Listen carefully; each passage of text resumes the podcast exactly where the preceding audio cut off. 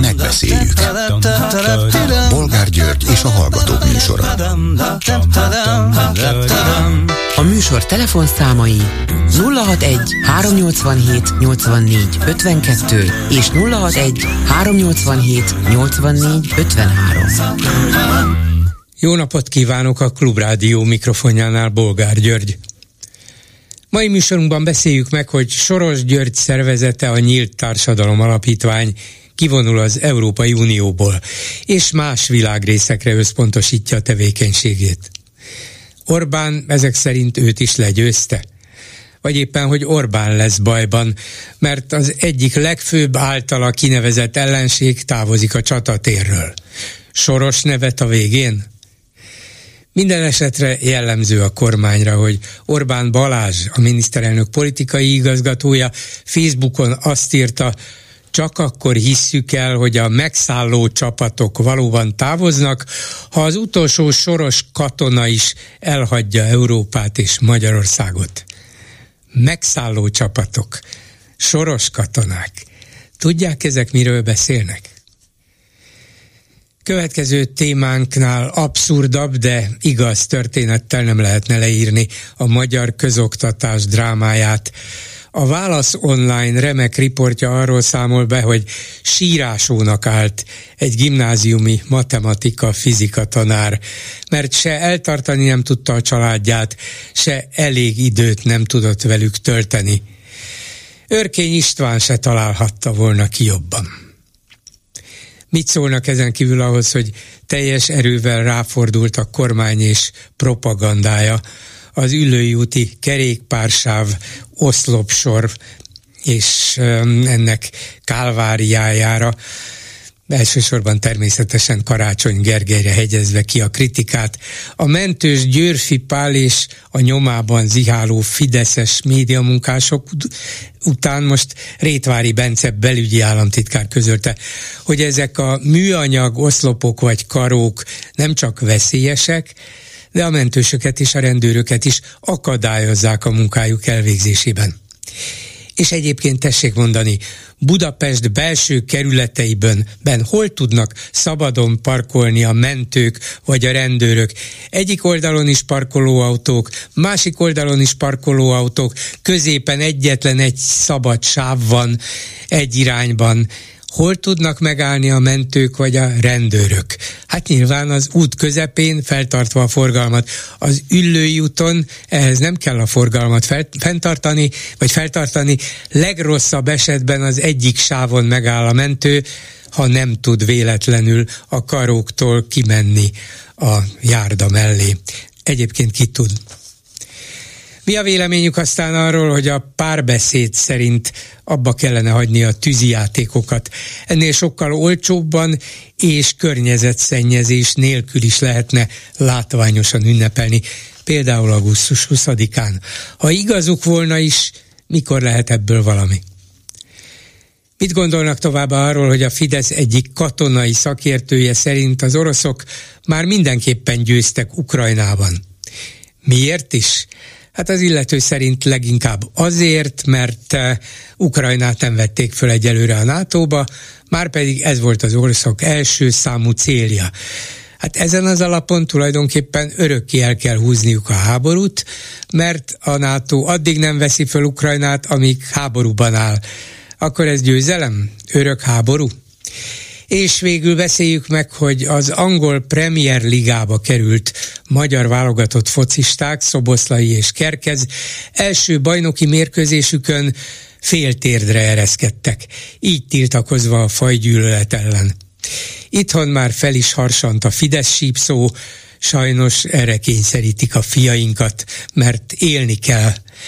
De hát akkor ne is menjenek Angliába, itthon is lehet maradni. Telefonszámaink még egyszer 387 84 52 és 387 84 53. Háló, jó napot kívánok! Tiszteltem, Gyuri Bátyám István vagyok. Jó napot kívánok!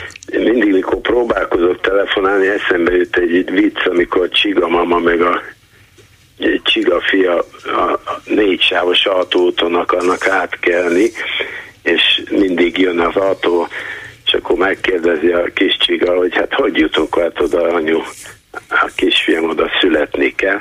Na de most itt vagyok. A sírásról azért jutott eszembe, kapkodok, mert annyi mindent akartam mondani. A Rod Stewart is sírás, csak az fordítva, a sírásóként kezdte, és aztán lett Rod Stewart, vagy a Whoopi Goldberg, aki meg hulla restaurátor volt, és minket a hullákat, és utána lett színész. Na de hát az a szabad nyugaton van, itt viszont a szabad keleten, szabad Igen. egy gimnáziumi tanárnak, egyházi iskolából ráadásul elmenni sírásulnak. Na most képzeld, valamelyik nap sétáltam a kutyámmal, nem is ez az érdekes, hogy tanárnőbe belebotlottam, beszélgettünk, kérdeztem, volt-e tüntetni, meg mit szól ez az egész, ez azt mondta, hogy magasról tesz az egészre, ő nem megy tüntetni, ő jól él, a többi meg nem érdekli. De mondom, hát a többiek magának is kaparják a gesztenyét, ha sikerül. Nem érdekel, én jól élek, a többi meg hát így mondta, le van szarva. Itt tart az egész. Jó, hát ez nem olyan kivételes, sokan gondolkoznak így. Én meg hát, vagyok, a többi nem érdekel már azt hiszem egyszer említettem, hogy minden rezsim három alappillére épül a mélyszegénység folyamatos fenntartása, két és fél millió ember létminimum alatt, egy millió bármikor a két és fél millióhoz csapódhat, a félelem folyamatos lebegtetése, migráns, vírus, háború, létbizonytalanság, stb. És a harmadik a szellemi szintnek egy ázalag szellemi szintjére való lebutítása nézem meg egy, egy, színházi közvetítést a Youtube-on, vagy maximum 300-an, ha rákattintanak, egy faroklóbáló bárkire pedig több százezeren akkor a fociról meg annyit, hogy a Varga Zolit ismertem át, régi bútor darab ön is. Én már említettem, el kell olvasni azt könyvet, amit írt a Varga Zoli újra diszidál, című könyv, amiben leplezett, lerántja a leplet az egész foci, mi, mi, van, mi van ebbe a focitársa, és hogy üzletelnek, hogy sumálkolnak csinál. A Varga Zoli az, azt csinálta, hogy embereit kiküld, leküldte vidékre, keressenek fiatal, tehetséges gyerekeket, kicsinálták, mert ő nem akart bevenni ilyen protekciós gyerekeket a vizébe. Kicsinálták még ráküldtek egy nőt is, hogy szedje, fölvitte vele ért, mikor telefonált a Varga, elment otthonról, már a nő jelentést tette az ének, hogy de hogy azt mondja, hogy évtizedek alatt semmi nem változott az országban? Semmi nem változott. Úgy mondta a Hofi, hogy a magyar labdarúgás olyan, mint az 56-os forradalom, hogy többen élnek meg belőle ma, mint ahányan meghaltak, adták a vérüket annak idején érte. Vagy nézze meg, itt van a parag, akit be, aki kijelentette, hogy örüljenek a tanárok a három hónap szünetnek, a tűzoltók meg a mindennapi adrenalin szintnek, amit más nem kaphat meg. Uh-huh. És az ATV-ben, mikor egyenes beszéd behívták, és a riporter megkérdezte, hogy nem akarja visszavonni. Nem. Nem szégyelli magát? Nem. Nem akar lemondani? És akkor elrögte magát, hogy nem.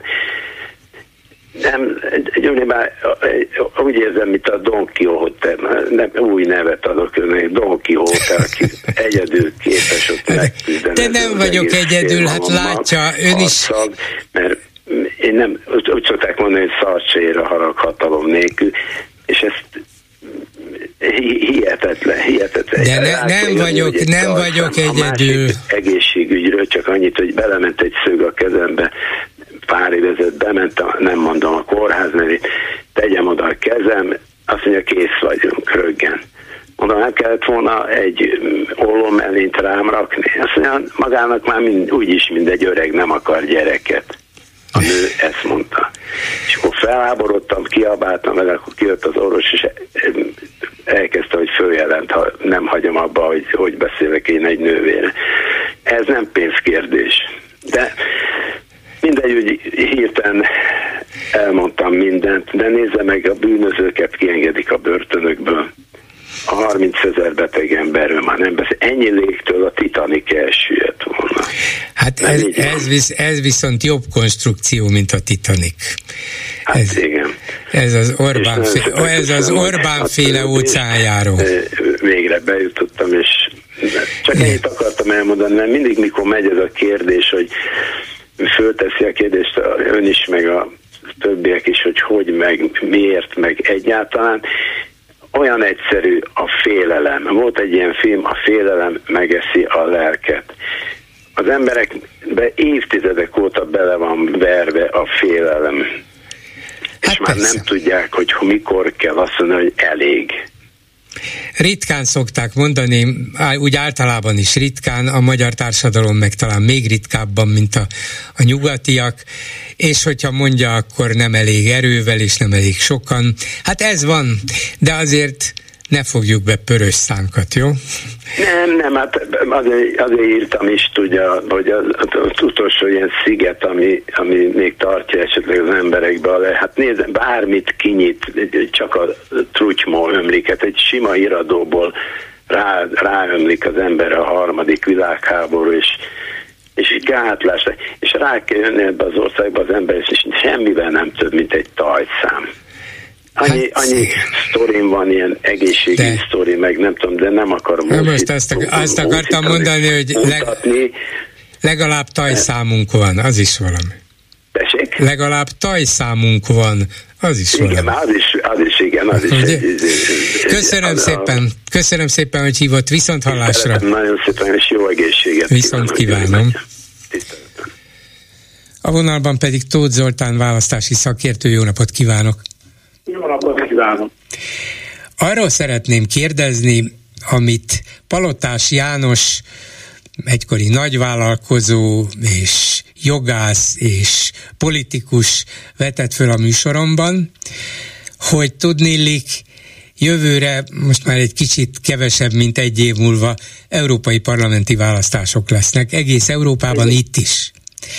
És miután az Európai Unió is többször megállapította, meg az Európai együttműködési, hogy is van az Európai Biztonsági és Együttműködési Szervezet is, amelyik rendszeresen megfigyelőket küldött ide, többször Igen. megállapította, hogy a magyar választások hát nem teljesen szabadok, de az biztos, hogy nem ferek, nem tisztességesek, egy csomó nemzetközi alapelvet megsértenek, hogy éppen ezekre hivatkozva is a feltételek, körülmények meg nem változása miatt előre nem lehet-e panaszt tenni Brüsszelben, az ellenzéknek.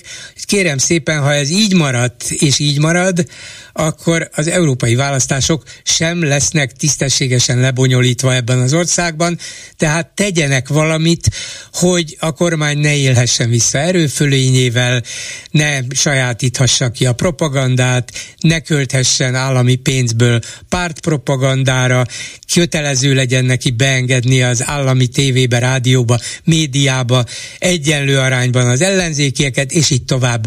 Lehet egy ilyen megelőző csapást mérni Brüsszelben?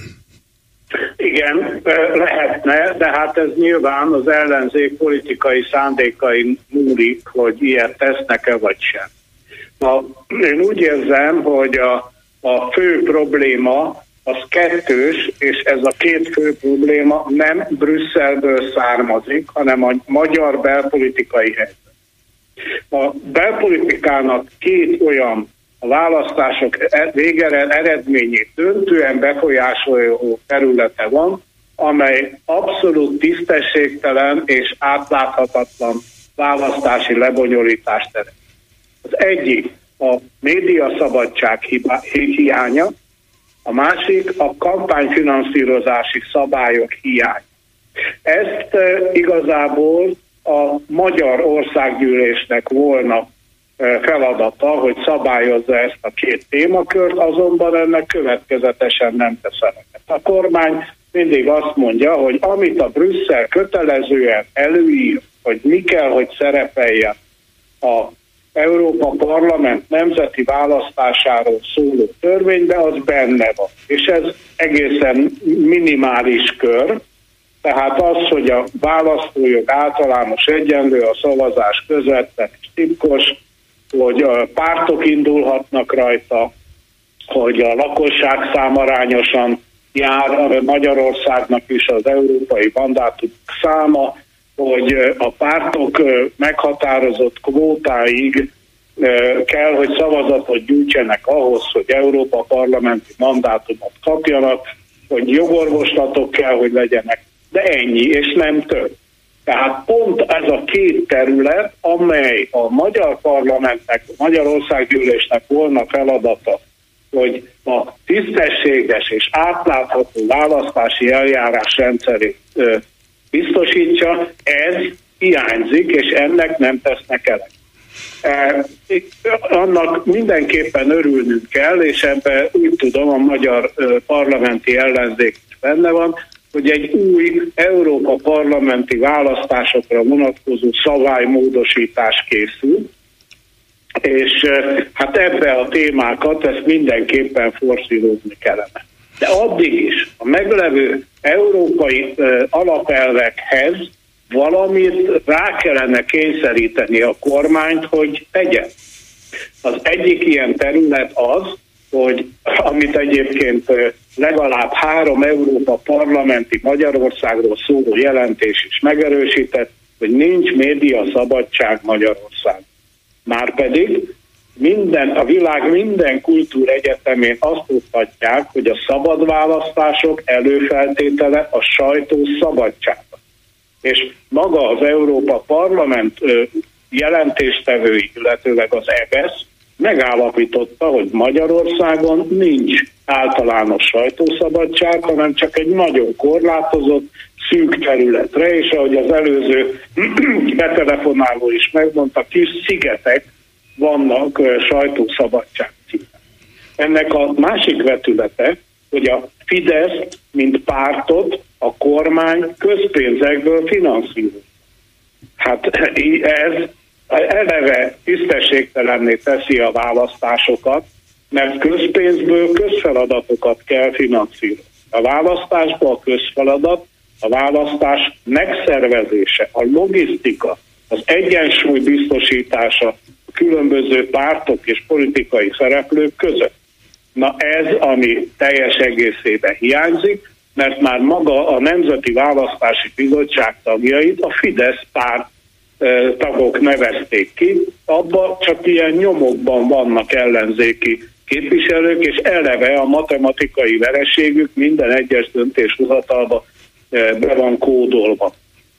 De hát ezt érthet, érthető módon az Európai Bizottság nem követelheti ki, hogy ebben is legyenek változtatások, hiszen ezeknek a választási szabályoknak a, a meghozatala, kidolgozása, elfogadása, igen, ez, ez magyar belügy. De hogyha arról van szó, hogy az Európai Parlamentbe választunk képviselőket, akkor az Európai Unió, a bizottság és a parlament nem követelheti ki egy tagországtól, egy tagország kormányától, parlamentjétől, hogy már pedig az európai parlamenti választást az európai alapelveknek, normáknak megfelelően bonyolítsd le, tehát például adjál egy, egyenlő hozzáférést az ellenzéknek a hirdetésekben, adjál egyenlő hozzáférést az állami médiában, különben nem fogom elfogadni a választás eredményét. Igen, igen, ezt követelheti, de Magyarország jogilag, már a magyar kormány nem köteles ezeknek az alapelveknek a tételes megvalósítására. Tehát itt van egy gebb, egy hiány, amelyen jó volna úrrá venni, de mivel nincs jogi eszköz ezen a szabályoknak az érvényesítésére, amit szerkesztő nagyon pontosan felsorolt, ezért ez csak politikai eszközökkel lehet követelni. Na de akkor legalább politikai, bocsánat, legalább politikai eszközökkel érdemes volna, tehát megfogalmazni három világos mondatban, ezért és ezért nem tisztességesek ezek a választások, felhívjuk erre az Európai Unió különböző intézményeinek a figyelmét, hogy tegyenek meg mindent annak érdekében, hogy mégis megváltozzék ez a helyzet, és ha nem, akkor figyelmeztessék a magyar kormányt. Lehet, hogy jogilag nem tudnak beavatkozni, de legalább figyelmeztessék a magyar kormány ország és világ színe előtt, hogy ez tarthatatlan, ez antidemokratikus demokratikus. Így van. És ezt az indítványt nagyon jól alá lehet támasztani az Európa Parlament jelentős tevőinek a a, az írományaival, illetőleg az EBESZ választásokról szóló jelentéseivel. Egyébként 2018-ban az EBESZ 34 pontban foglalta össze a magyarországi választási tisztességtelenség, átláthatatlanság és választási csalásoknak a pontjait. Ebből egyetlen egyet sem hajtott végre a magyar Hát akkor egy elég jó levelet lehetne összeállítani, három Igen. mondatban összefoglalni, hogy mit kér és javasol az ellenzék, és mellékelni lehet a, az EBESZ 18 pontját, amiből semmi, semmilyen következtetést nem vonz a magyar kormány, úgy söpörte félre, ahogy, ahogy egy takarító vállalat teszi azonnal be a szemétkosárba. Ugye? Szóval bizonyos értelemben adott valami reményt, mert azt mondja, hogy legalább politikailag érdemes valamit csinálni, de jogilag mindez csak akkor vezethetne eredményre, ha megint az Európai Unió valamilyen hosszadalmas folyamat végén azt mondaná, hogy de a választási szabályokba bár nem szólunk bele, mert minden ország szabadon bonyolítja le a saját választását, de az európai választásokban mégis teszünk bizonyos megkülönböztetést, de ehhez egy hosszadalmas európai folyamatnak kell végbe mennie? Igen, de ugye vannak ilyen közmondások, hogy a tízezer mérföldes úton is meg kell tenni az első lépést. Nosza. Uh-huh. Jó, Kine, mit gondolna, mi lenne a leghatásosabb, hogyha jelenleg ott működő európai parlamenti képvis, ellenzéki európai parlamenti képviselők írnának közösen egy levelet, vagy a magyar parlamentben képviselt ellenzéki pártok írnának egy közös levelet. Szóval mi volna ennek a fogalmam sincs, hogy melyik a legcélszerűbb, de az ön parlamenti képviselők által közösen megfogalmazott indítványt tartom a legfontosabbnak, uh-huh. amelyet természetesen kívülről a magyar ellenzéki pártoknak támogatnia kell. Értem. Szóval akkor végül is csak rajtuk múlik, el kéne határozniuk közösen, hogy a saját érdekükben hívják fel a figyelmet az európai intézményeknek, az európai vezetőknek, hogy Magyarországon nem lesz tisztességes és szabad a választás, még az Európai Parlamentbe sem. Ugye? Így van, így van, így van, így van. Én már 2010 óta lebonyolított valamennyi választást úgy értékeltem, hogy félig szabad, ám de tisztességtelen és átláthatatlan eljárás keretében történik a választás, és ennek a fő mozgatórugója a médiaszabadság hiánya és a kampány szabályozásnak a hiányosság. Hát értem, akkor nincs más hátra, mint levonni a következtetést, elővenni dolgozni a... Kell. Dolgozni kell, dolgozni kell. Hát igen, és a munka az mondjuk egy, egy jól megfogalmazott levélben mindjárt, mindjárt, mindjárt tetten érhető is, és azzal foglalkozni is kell, hát ha lesz valami következménye. Köszönöm szépen Tóth Zoltán választási szakértőnek. Viszont hallásra. Viszont hallásra. És akkor röviden, hogy mivel foglalkozunk mi ma délután. Hát nem írunk levelet az Európai Uniónak, mert mi miért is írnánk, de vannak olyanok, akiket ez, akiket ez illet, vagy akiknek ez, ez minden esetre könnyebb, mert tudják, hogy, hogy kinek kell írni, hogyan, mire kell hivatkozni.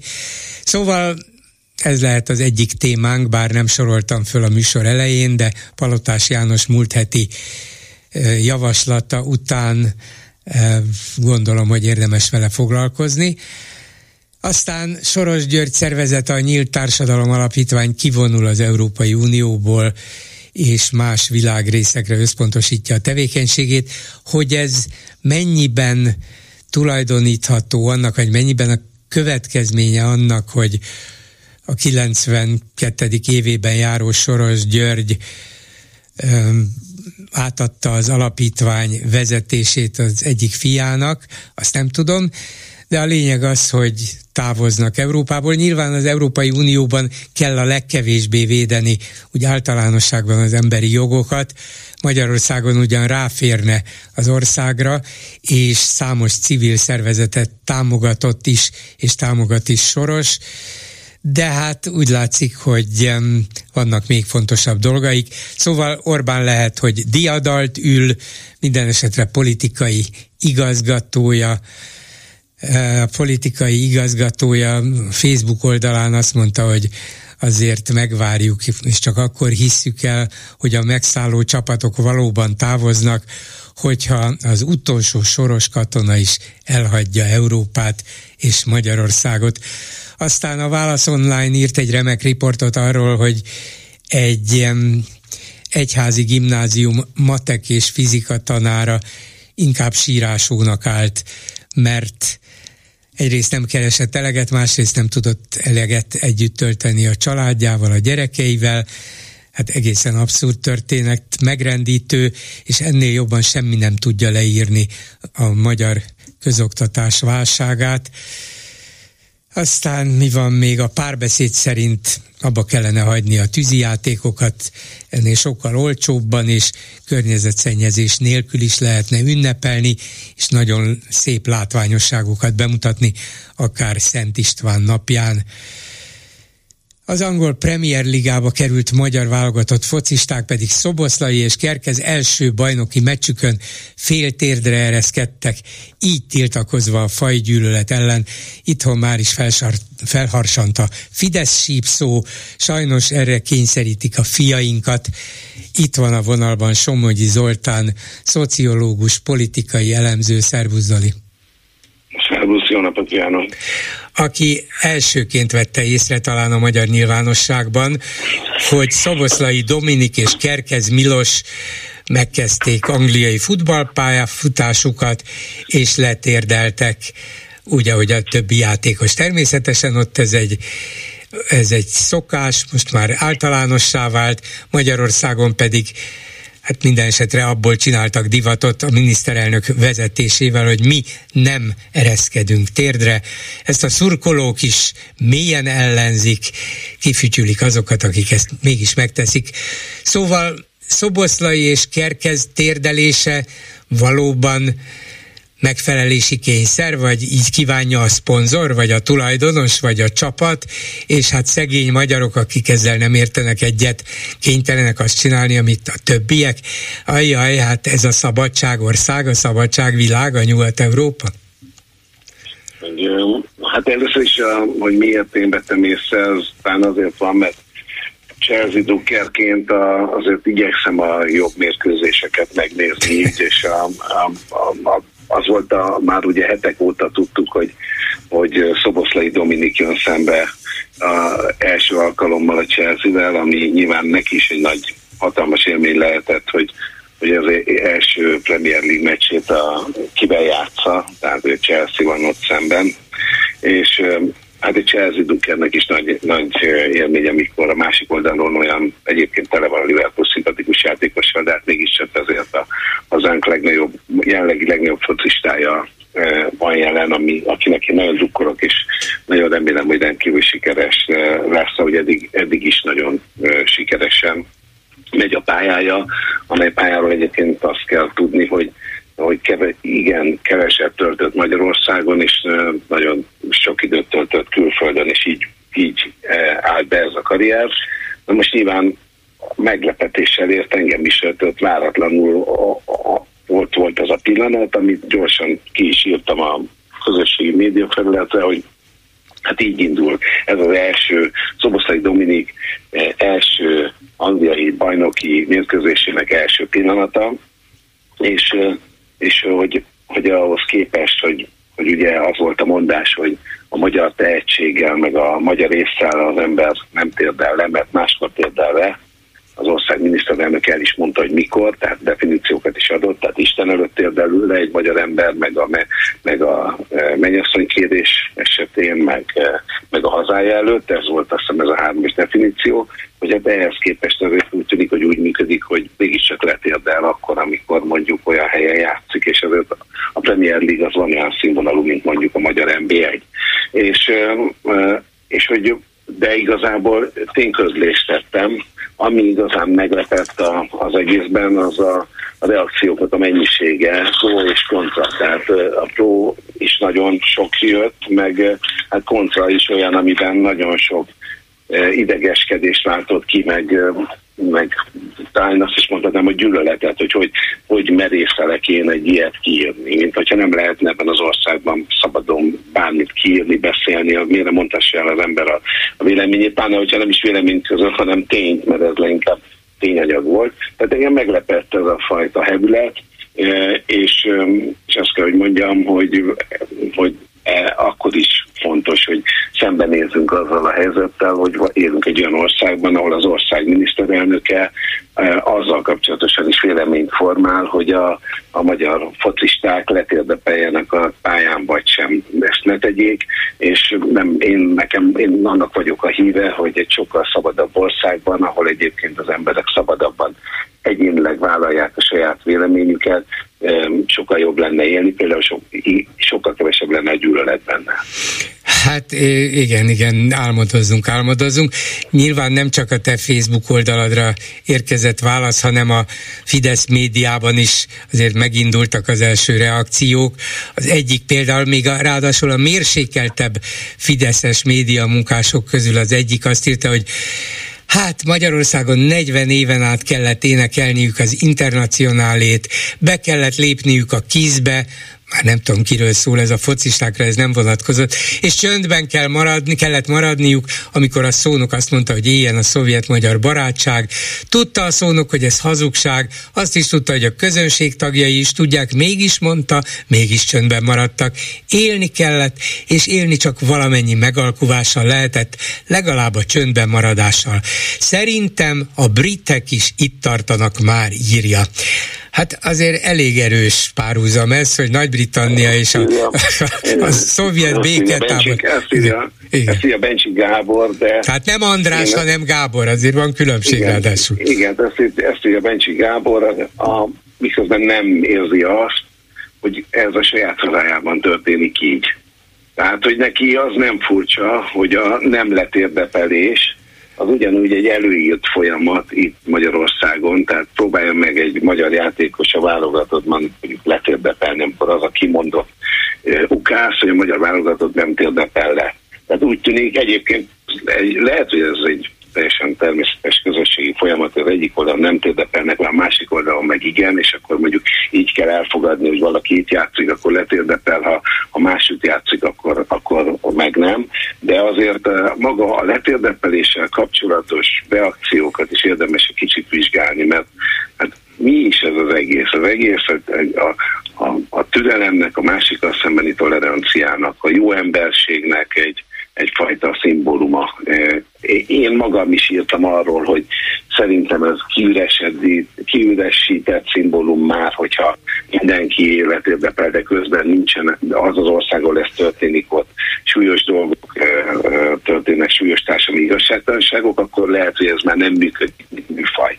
De attól még ezt a műfajtól elhatárolódni, valahogy lenézni azt, hogy, ez, hogy, hogy van ilyen, az azért, azért nagyon furcsa nekem, mert a jó dolgoktól, ami az életet elviselhetővé teszi, ez, ez igen, ez a tolerancia, jó, jó emberség, a másikkal szemben jó emberség, hogy ettől miért jó elhatárolódni, miért jó, amikor itt érdepelnek le, akkor a stadionban kifütyülni, miért, miért jó azzal szemben beszélni, hogy szegény belekényszerítik abba, hogy, hogy pozitív üzeneteket küldjön a, a, a társadalom felé, amiben éppen mondjuk például focizik, és 50 ezer ember fizet érte jegyet, és nem tudom én, sok millió ember meg megnézi a tévében, tehát emberek a saját adófizető pénzükből fizetnek neki, hogy ő olyan tehetséges, hogy azt gondolják, hogy megérdemli, hogy, hogy abban a egzisztenciában élhessen, meg legyen, amiben van, de focizon, akkor jól és szépen nekünk, hogy ebben a közösségben ő még ennek a közösségnek azt üzeni,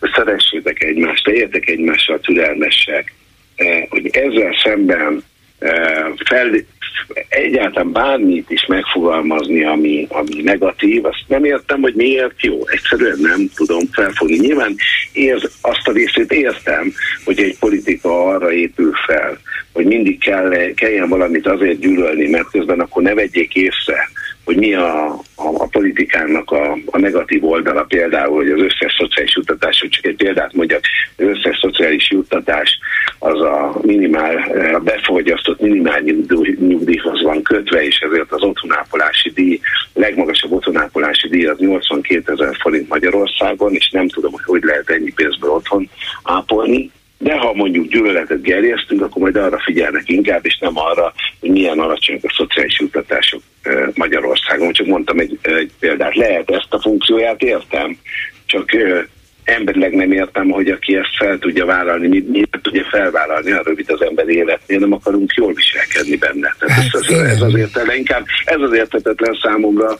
hogy most akkor tényleg az a, az a probléma, hogy hogy, hogy, hogy mondjuk ott le, hogy letérdetel, hogy kényszerítik. Hát ebben nem, vagy, nem lennék biztos, hogy kényszerítik, de lehet, hogy nyilván van egy hát ilyen... Van egy ilyen nyomás. elvárás, persze, a, nyilván. Elvárás. De hát ez egy, ez egy normális, igen, nem. egy normális emberi elvárás, és hogy a, a sport, a nemzetközi sport, a sportvilág azt mondja, hogy mi gyűlöljük a fajgyűlöletet, mi nem akarjuk, hogy a különböző színű, különböző kulturális hátterű, különböző helyekről helyekről érkezett, és együtt egy csapatban sportoló és játszó emberek gyűlöljék egymást, vagy az egyiket szeressék, a másikat utálják. Szóval ezért közösen kiállunk amellett, hogy minden ember egyenlő, ne nézd le a másikat. Ezt mondjuk ezzel a letérdelős, hát valamiféle nem performance ez, de ezzel a letérdelős gesztussal érzékeltetik, és ez néhány év alatt átment az egész sportvilágon. Mi ebben a baj? Az a baj, hogy vannak emberek, akik úgy gondolják, hogy dehogy vagyunk mi egyenlőek, mert az a másik, akinek más a bőrszíne, akinek más a vallása, aki nem olyan, mint én, az igenis rosszabb, de hát e- emellett meg nem lehet letérdelni, ez nyilvánvaló, hogy e- emellett nem lehet, bár embereket mozgatni, hadseregeket mozgatni lehet, de a nyilvánosság előtt egymással kezet fogva, hogy de mi nagyon gyűlöljük a másikat, mégse lehet a sportvilágban szerepelni. Úgyhogy nem értem én sem, hogy hogy lehet ezzel ellen fordulni, és hogy lehet hát ebből nagy politikát csinálni. Annyit, annyit hozzá lehetne tenni még egyébként, hogy mindenkinek érdemes a saját házatáján söpörni. Tehát, hogy ki mit tesz annak érdekében, hogy, hogy a tolerancia, a türelem, másik a szembeni türelem, eh, az antirasszizmus az, az eh, teret eh, érjen el magának, és, és, és mondjuk egészséges körülmények között harcolni lehessen a kiközösítés, a kirekesztés ellen, ami egyébként eh, egy jó modell, tehát ez nyilván egy erkölcsi érték, és mindenki viszonyulhat hozzám, átkiállíthatja azt, hogy neki nem tetszik, de ez egy olyan erkölcsi érték, amihez viszonyulni kell. Én a magam részéről ennek egy teljes támogatója eh, vagyok, és hogyha ebből indulunk ki, amit egyébként látjuk, hogy Magyarországon is próbálnak ezzel kapcsolatosan küzdeni, akkor meg lehet nézni a saját pályáinkat. Tehát az MLS évek óta küzd azért, hogy egy gyűlölet nem pálya, ugye ilyen kampány folytat. Szerintem egy kicsit félre megy a kampány, mert a, mert a kampánynak az a, az a hangsúlya, hogy más csapattal szemben nem ha gyűlölködünk, vagy nem kommunikálunk, szerintem ennél a baj az rosszabb, mert ne, nehéz lesz mondjuk egy, egy Fradi Dukkert arra biztatni, hogy, hogy szurkoljon az Újpestnek, és, és fordítva, de ezt én még azért nem tartom a legsúlyosabb dolgoknak, mert ez még annak a versenynek a része, ami még akár előre is tud vinni. Tehát nem így kell mindenkit szeretni, tolerálni, meg elfogadni a másikat, azt kell, de nem kell feltétlenül mindenkit ö, szeretni. De az, hogy mondjuk élő közvetítésekben mindig lehet hallani a nagyobb szurkoló táboroknak a cigányozását, és ezzel szemben pedig nincsen fellépés, mert ez nem olyan, hogy két csapat ne utálja egymást, hanem itt, a, itt ténylegesen fellépő rasszista hangok vannak.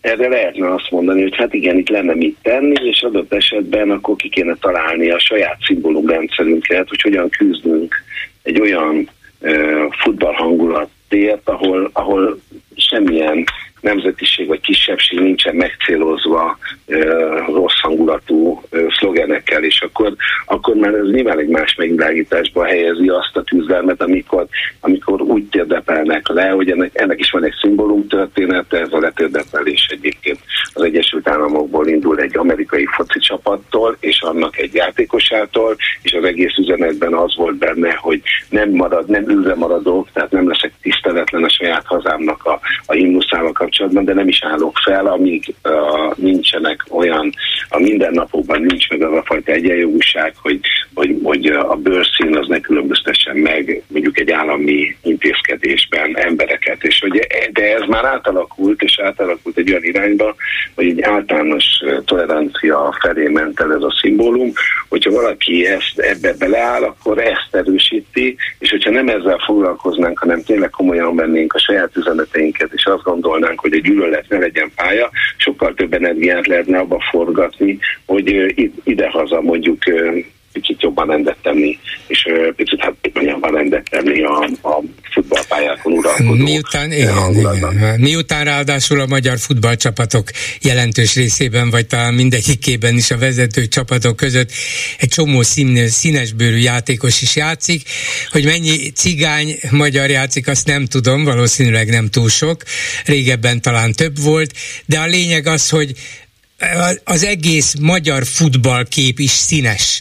Vagyis a letérdelés itt egy, akár egy csapaton belül is az egymásért való kiállást és a másik tiszteletben tartását jelezné, de mégis sikerült valahogy az egészet átfabrikálni úgy, mint hogyha csak a magyarokat akarnák letérdepeltetni, de mi nem térdepelünk le senki előtt.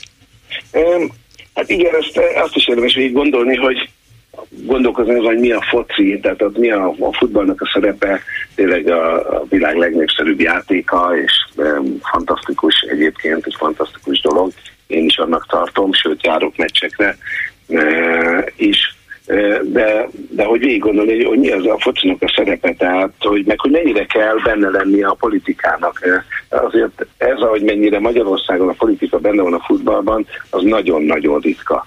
Tehát az, hogy mondjuk a Magyarország miniszterelnöke fogalmazza meg azt, hogy a válogatott az most a válogatott tagjai akkor mi letérdepelnek-e vagy nem a stadionban, ez, az, az például egy ilyen, egy olyan dolog, amin érdemesen elgondolkozni, hogy kell-e az, hogy Magyarország miniszterelnökének a személyes ízlései irán nehezedjen egy, egy, egy sportágra mert egyébként én nem is látom önmagában ezt nagyon sikeresnek, hogy, hogy ez sikerrel történik. Tehát most két, két játékos van a Premier League-ben, ilyen nagyon-nagyon régen volt, hogy két magyar játékos játszon az angol első osztályban, e, és e, mind a kettő kicsikorától külföldön e, tanult, külföldi eh, akadémiákon tanult, nem ide-haza. Miközben az volt a mondás, hogy hát eh, ezek az akadémiák azért kapnak annyi pénzt, meg a magyar foci azért kap annyi pénzt, mert tíz év alatt 50 első osztályú játék, magyar játékos fogunk a nemzetközi ligákba kinevelni. Ezt a miniszterelnök mondta.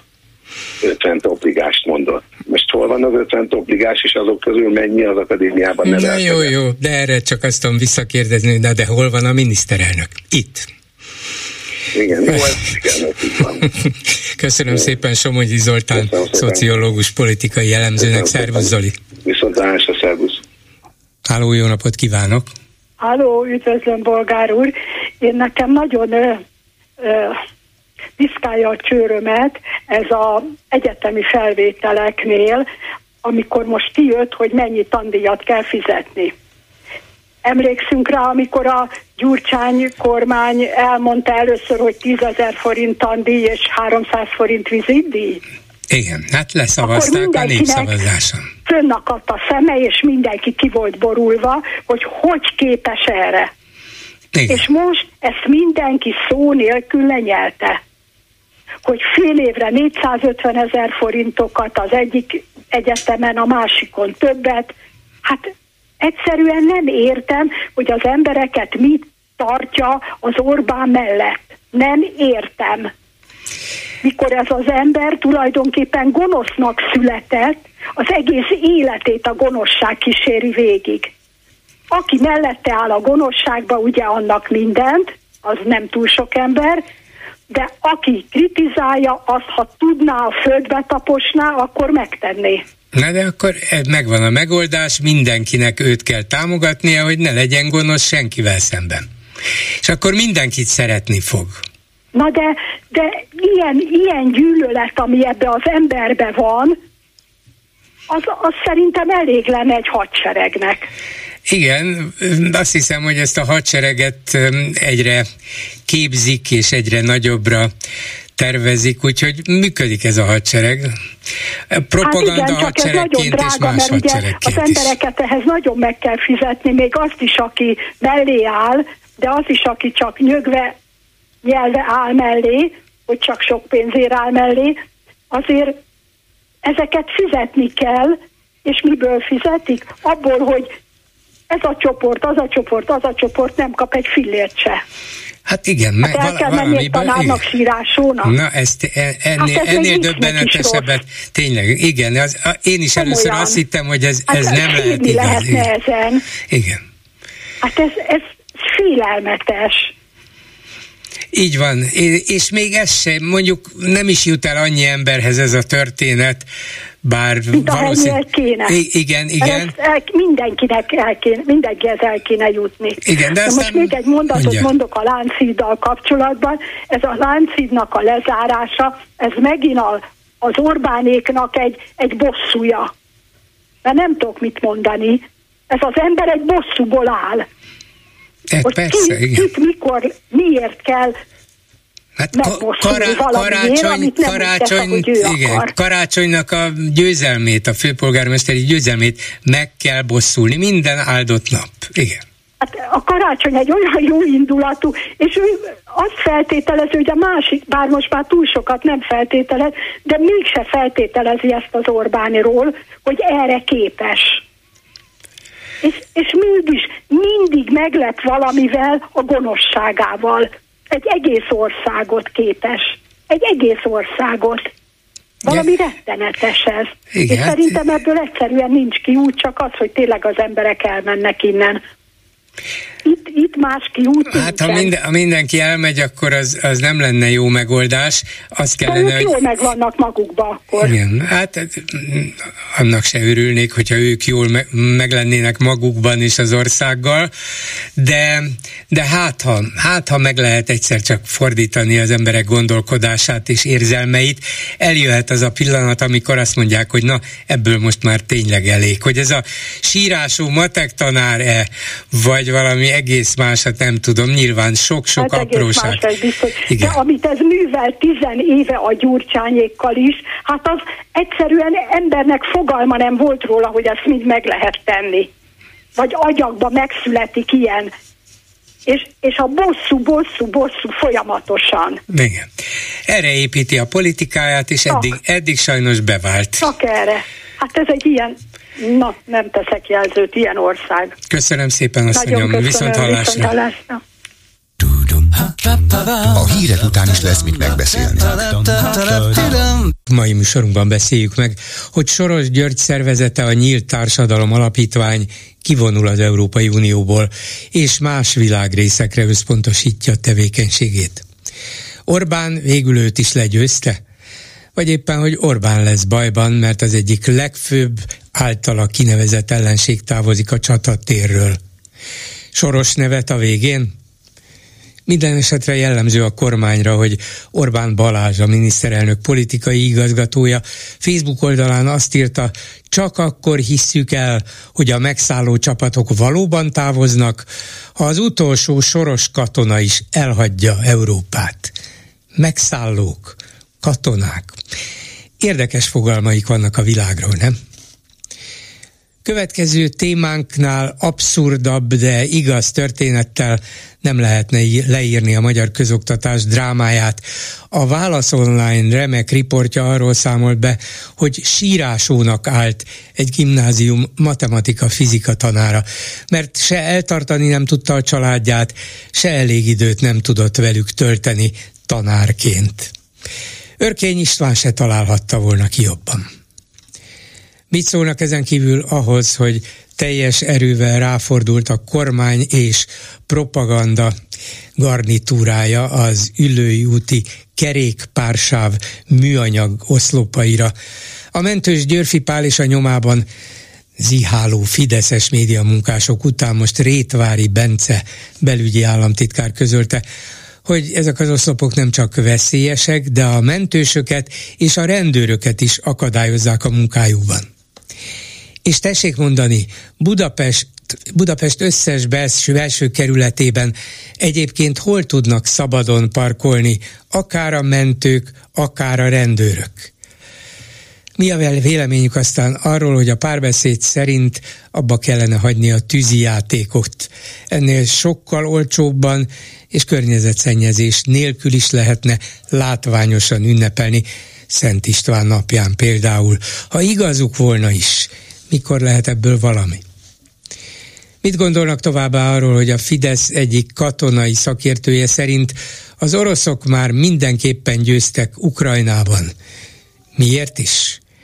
Ezt akarják üzenni, hogy az ukránok tegyék le a fegyvert, vagy azok, akik az ukránokat támogatnák itt, legalább ők hagyják abba? És végül beszéljük meg, hogy az angol Premier Ligába került magyar válogatott focisták Szoboszlai és Kerkez első bajnoki mérkőzésükön féltérdre ereszkedtek, így tiltakozva a fajgyűlölet ellen. Itthon már fel is harsant a Fidesz sípszó, sajnos erre kényszerítik a fiainkat. Akkor ne menjenek Angliába? Itthon is lehet maradni? Háló, jó napot kívánok! Igen, jó napot kívánok! Parancsoljon, hallgatom! Igen, eh, Barnamás vagyok, jó napot! Eh, eh, egy volna, hogy maga nem ismertem fel ma véletlenül a Somogyi urat? Mert úgy köszönt el tőle, hogy viszont, lát, viszont hallásra a szociológust.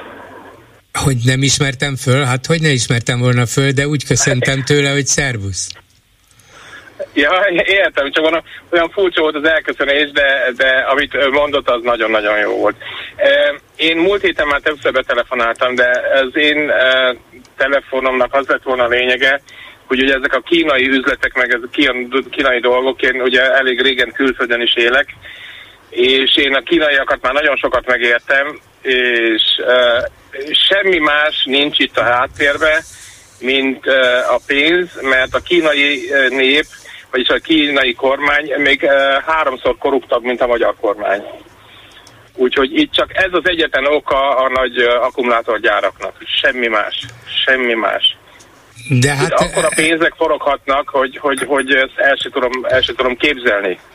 Óriási pénze, e, igen, hát egy ilyen óriási kínai akkumulátorgyár, mint amit Debrecenben terveznek, az um, legalább 8 8 milliárd eurós, majdnem annyiba kerül, mint a Paksi atomerőmű legalábbis az előzetes tervek szerint. Hát most már, úr, most már kétszer az a rész az érdekes, elnézést, az a rész az érdekes, ami kézből kézbe.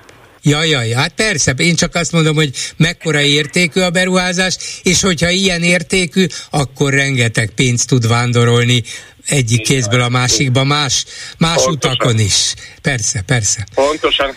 Egy kis, az üzle, a, kis az, üzletből kis, kis korrupció születik, nagy üzletből nagy. E, e, igen, meg a, az, az, a kínaiaknál nem úgy van, mint nálunk, hogy e, Mr. 20 hanem ott már Mr. 40-50 van. Tényleg? Hú, Higgy el, hogy ott, ott akkora korrupció van, én voltam kint, minket egyik helyen lehúztak, ahogy érezték, hogy le tudnak húzni garanciában, már vittek a következő helyre, ahol szállítottunk, már ott bepróbálkoztak, és úgy kellett elmenekülnünk. Kínából, így ilyen ködök meg este közepette, ilyen de, hátsó szobákból. De ez mit jelent, hogy hogy miért kellett elmenekülni, hogy ne tudják önöket lehúzni, vagy azért, mert igen, zsarolták igen, is, igen, meg... Igen, igen. Nem, nem, nem, nem, igen, igen, azért, hogy ne tudjanak lehúzni, Aha mert szállítottunk Németországból kazánokat, és a kazánoknak volt persze kimennek, ez, ez valamikor pont a repülőn is olvastuk, hogy pont így járnak el a kínaiak, hogy megvásárolnak mindent Nyugat-Európából, és utána kint keresik a hibákat, és a hibákon keresztül próbálják az utolsó összegeket, meg a, meg, meg a garanciát, meg az összegeket lehúzni, és akkor ezt meg is csinálják, és nekiállnak ugye olyan pontoknak, mert nagyon okosak, tudják, hogy hol kell keresni a hibát. És minden, mindenhol van egy kis hiba, mindenhol lehet találni. És akkor abból akkora e, problémákat csináltak akkor is, hogy képzelj el, hogy behívtak minket irodába, ott ültünk 12-en, és e, e, a hibát nekünk elő felvetették, de már aki a hibát ki tudja javítani, már kint állt a folyosón. De még De ön, úgy, önöket leckészte, szóval leckésztették, és ezek szerint nem akarták kifizetni a vételárat. Persze, persze, de utána, hogyha az ember azt mondta, hogy rendben van, mert másik helyre is szállítottunk még mondjuk hat, hat kazánt, itt, itt, itt egy nagyobb kazánokról van szó, itt egy kazánnak a súlya 20 tonna, meg 50 tonna. És utána már akkor próbáltak minket a következő helyre elvinni, ott meg egy ilyen étteremnek a hátsó zugjába egy nagy, nagy ö, ö, dáridóval, volt egy 25 kínai, mi voltunk négyen, ott sarokba fogtak, aztán csak úgy tudtunk megmenekülni, hogy azt mondtuk, hogy jó, nekünk az ügyvezetővel beszélni kell, el kell mennünk telefonálni. Uh-huh. Hát el is mentünk telefonálni, és akkor már repülőtéren ködöttünk ki. Értem, értem, értem. Hát ja. Eh, akkor Úgyhogy, érdeklődéssel várom, akartam, hogy hogy jönne. Eh, ezt akartam a kínai dolgokhoz, mert ugye tegnap, jövő héten nagyon sok minden úgy összegyűlt, és a, meg volt egy úr pénteken, aki pontosan mondta, hogy bolgáról hiába ilyen udvarias, meg mindenki hiába próbál ilyen udvarias lenni, ez csak úgy fog működni. Volt egy, egy, egy, egy úr, és nem tudtam még visszakeresni azóta, mert el voltam hétvégén foglalva, aki tényleg azt mondta, ami az igazság, itt más, hogy nem fog megváltozni rendszer, mert az embereket a propagandán keresztül úgy le, meg tudják, már, már kimosták az agyukat, úgyhogy ez már késő, hogy más lehetőség nem lesz, majd meglátja Magyarországon.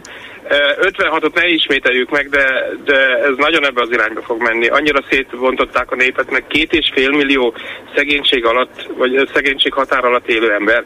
Hát ha ők nem ébrednek fel, Na de hát, ha felébrednek, nem, nem? Hát az lehet, hogy még rosszabbra fordul a sorsuk, vagy, vagy úgy látják, hogy leszakadnak végzetesen, vagy nem tudom, mi történik, hát már eddig is sok mindent észrevehettek volna, és nem vették észre, valóban, mert mással tömik a fejüket, ez így van, de mindig azt szokták erre mondani, hogy nem lehet örökre megbolondítani az embereket. Mindig történhet valami, amit... Nem, valaminek mindig, mindig vége van egyszer. Ez, ez biztos, csak mondjuk én 59 éves vagyok, megére meg még ezt? Még ha 90 évig igen, élek igen, is? igen. Hát látja, szóval, ez szóval... a jó kérdés, nem tudjuk.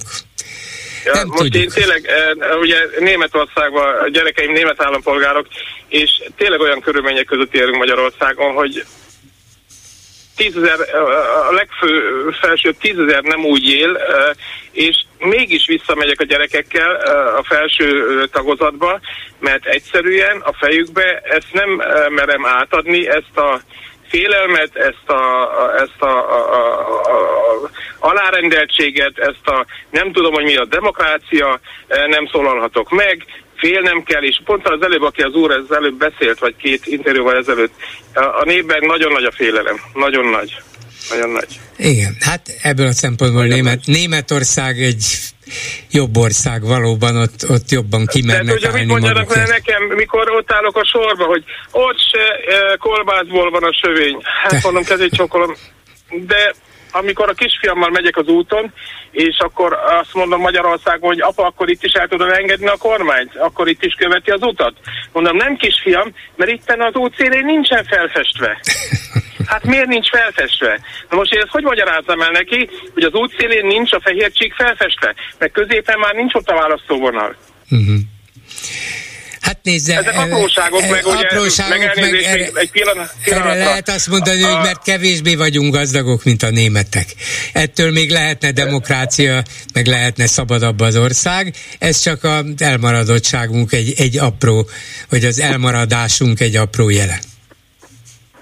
de a Somogyi úr éppen mondta, hogy itt nem pénzről szól, itt a fejekbe. Hogyne? Nagyon elment. Az a lényeg, az a lényeg. Nagyon elment. Így van. Hát most képzelj már el, elnézést meg egy pillanatot, egyszer írtam már be SMS-be, hogy egy országot arról lehet minősíteni, hogyha bemegyek az autópályán a WC-re, hogy hogy néz ki. Persze. Még ha benzikutas WC-re is megyek. Igen. Hogyne. És már Romániában sokkal szebb, meg tisztább. Igen. Hát Igen. lassan sikerül Románia alá küzdenünk magunkat, egyre több jel mutatja ezt is. Ezek szerint a WC-k is. Sajnos.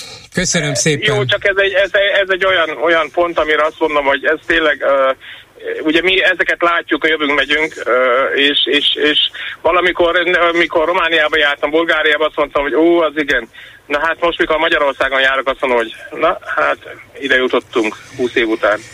Igen, de hát csak diadalról hallhat itt Magyarországon, ez a dolog lényege. Csúszunk lefelé, de úgy, hogy mindenki Legyőzünk boldog. mindenkit. Boldog, hogy minden, Mindenkit. így van. Mindenkit legyőztünk. Mindenkit legyőzünk, mindenkit. mindenkit. Köszönöm szépen, viszont hallásra. Én köszönöm, viszont hallásra. A telefonnál Újhelyi István európai parlamenti képviselő, az Esélyközösség alapítója. Jó napot kívánok! Jó napot kívánok! Kicsit szeles helyem vagyok, és nem tudok behúzni sehol, remélem, hogy hallani fog azért a rádió hallgatóság. Magyarországon van szeles helyen? Nem, ebben Nem. a pillanatban Á. érkeztünk meg gyerekekkel, és egy órája szálltunk le nyaralni Máltán. Azért már azt akartam mondani, vagy de köszönöm, hogy itt szabadsága közben is pár percre rendelkezésünkre áll. Azt akartam mondani, hogy az nem lehet, hogy Magyarországon szeles helyen van, mert ebben az országban nem fúj a szél, és ezért nem fognak szélkerekeket állítani, mert a legfőbb vezető úgy gondolja, hogy ez egy szélcsendes ország. Hát Ma reggel nehezen magyaráztam meg a gyerekeknek, amikor átléptük az osztrák határt, mert Bécsből repültünk el, hogy mi a különbség a nem egyes autópálya mentén csak a vég- legvégén meglévő egy-két széltúlvina és a határ túloldalán lévő széltúlvina erdő között, hogy ez miért van ez a különbség. De mindegy, ez egy másik téma. Hát a mi vezetőnk nem szereti azt a látványt, azt mondja, hogy a magyar tájat ne csúfítsák meg ilyen szélkerekekkel. Na, mindegy, tényleg mindegy. Nem erről akartam kérdezni, hanem két dologról. Az egyik egy tulajdonképpen egészen meglepő, meghökkentő siker, gratulálok hozzá, hogy mint a turisztikával hivatásszerűen és az Európai Parlamentben is foglalkozó képviselő sikerült elérnie a múlt héten, hogy ez a booking.com nevű szállásszervező cég, amelyik elmaradt magyarországi fizetésekkel mára rendezze az elmaradásainak a döntő többségét, miközben a kormány csak elkezdett hőbörögni, holnapra még valamilyen parlamenti albizottságot is összehív, miközben már a dolog lényegében rendeződött, de addig is csak kiabáltak, ön pedig elkezdett tárgyalni. Önmagában abszurd, hogy hát ön csak egy európai parlamenti képviselő, a kormány meg állt és nézett, és mit csinált? Hetek, hónapok óta, azt most már két hónapja ö, zajlik a történet, és ö, én is meglepődtem, hogy a kormányzat semmit nem lépett, ezért kerestek meg a magyar érdekképviseletet. És miután ö, tisztségemből fakadóan, meg az elmúlt években kapcsolatban miatt a booking.com, ha akartam volna, sem tudta volna elkerülni, elkerülje, hogy velem tárgyaljon, ezért az elmúlt két héten hát most már vagy három-négy fordulóban tudtunk egyeztetni. Pénteken a ezért helyettessel, hogy ez egy globális cégről van szó, tehát nagyon magas rangú tisztségviselője a Booking.com-nak, aki a területért felelős. Hosszabb éppen Az, azért így néha elmegy a hangja, úgyhogy jó közel tartsa a telefonját, ha lehet. Jó?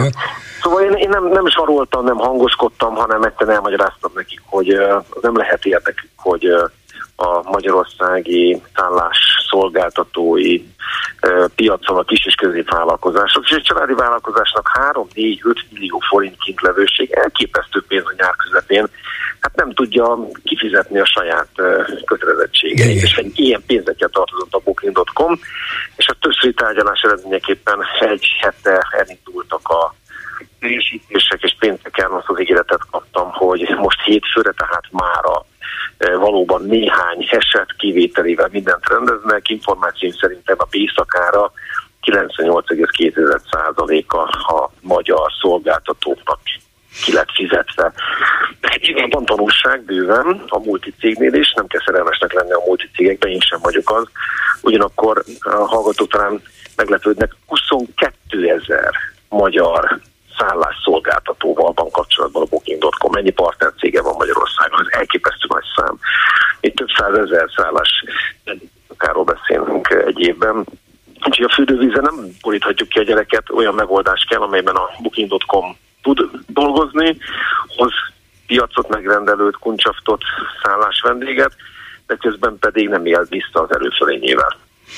Hogy lehet az, hogy egy végül is a sok száz európai képviselő egyikével a booking.com ilyen módon, és ezek szerint többször is, és a legmagasabb szinten is szóba áll, miközben hát önnek elvileg semmi köze a dologhoz. Ez a magyar partnerek, ugye a, hát a cserben hagyott, vagy ki nem fizetett magyar partnerek dolga, esetleg ha van nekik valamilyen képviselőjük, annak a dolga, tegyük föl még valamennyire a magyar kormányé is, hogy kiálljon a magyar vállalkozók mellett, na de hogy jön bele egy európai parlamenti képviselő, még azt is csodálom, hogy önnel szóba álltak. Hogy csinálta ezt? Kénytelenek is, meg, meg kilenc éve dolgozom együtt a turisztikai uh-huh. nemzetközi szakmával, tehát néhány hete egyébként, vagy néhány, hát inkább most már van néhány hónapja is a Booking.com első vezérével, tehát magával a, az elnök vezérigazgatóval uh, vacsoráztam együtt, és nem azért, mert annyira vele engem akart látni, hanem mert azt mondták neki, hogy a brüsszeli térben, az EU-s intézményekben velem kell leüljön, hogy a turizmusról van szó. Tehát ez egy hosszú éveknek a munkája, és hogy talán emlékszik Bolgár úr, beszélgettünk arról, hogy mi lesz velem, amikor már nem leszek LP képviselő, és akkor is elmondtam, hogy elég komoly állásajánlataim vannak. Nem a Booking.com-tól, föl se berült, és nem is mennék dolgozni ehhez a multihoz, de olyan nemzetközi hatalmas szervezetek, elérte egyébként az ENSZ politikai világszövetség, világszervezetét is keres és akarja használni a, a tapasztalatomat, kapcsolatrendszeremet, akik, akik hát valószínűleg talán kevés magyar politikussal állnának szóba. Ugye ez egy hosszú, hosszú munka eredménye, de hát természetesen, de EPI képviselő vagyok, magyar érdekeket képviselek, tehát abban a pillanatban szabadságom alatt fogtomat is írogattam, telefonáltam, amíg, amíg elkezdtük megoldani ezt a problémát. Következő években is ezt fogom csinálni. Igazából az bánt, hogy a kormánynak sem kereste a Booking.com-ot, hanem, ahogy tudom a Booking.com-osoktól, ők is csak annyit láttak, hallottak, hogy elkezdett kardot csörgetni a kormány, és hogy, hogy mondják, kard csörgetni, kardot csörgetni a kormány, igen, igen. és elkezdett fenyegetőzni. Na de hát most attól, hogy például holnap összejön X Fideszes képviselő a magyar parlamentben egy rendkívüli albizottsági ülésre, abból mi fog változni? ez, ez csak egyszerű politikai hangulat kell. Hogy, hogy mi fog változni? Szerintem meg fogják köszönni nyilvánosan az ön közvetítő tevékenységét. Ó, hát na most hagyjam meséljem el, hogy több oldalon, ahol, ahol egyébként híradások voltak erről az elmúlt egy másfél hétről, ott a Fideszes egyébként nyilvánvaló érintettek, hiszen olyan oldalak is, oldalakon is volt erről szó, amik kifejezetten az érdekképviseletnek a Facebook közösségei, tehát a magánszállás kiadóknak a érdekképviseletéhez tartoznak, és abban a pillanatban ott beindult a, már bocsánat a szójelenzés rádióhallgatótól az anyázás, hogy új hely mit akar. Hát mit akar, semmit nem akar. Nekem ebből nincs egy forintom se, egyszerűen a dolgomat végzem, viszont a, hát a NER, NER egyes részei nehezen viselik el. Szerintem a Fideszes holnapi parlamenti bizottságülés is azért van, hogy kicsit ellensúlyozzák azt, hogy miért éppen én mozogtam az ügyben és dolgoztam.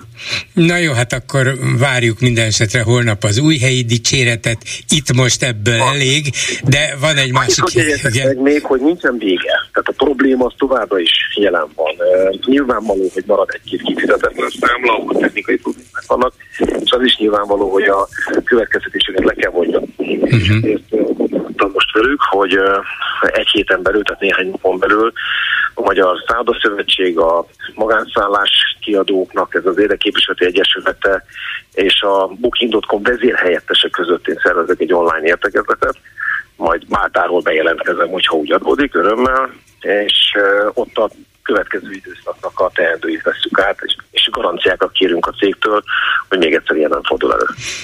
Akkor egy másik kérdésben kérném a véleményét. Palotás János múlt héten telefonált a műsoromba, és felvetett egy érdekes javaslatot.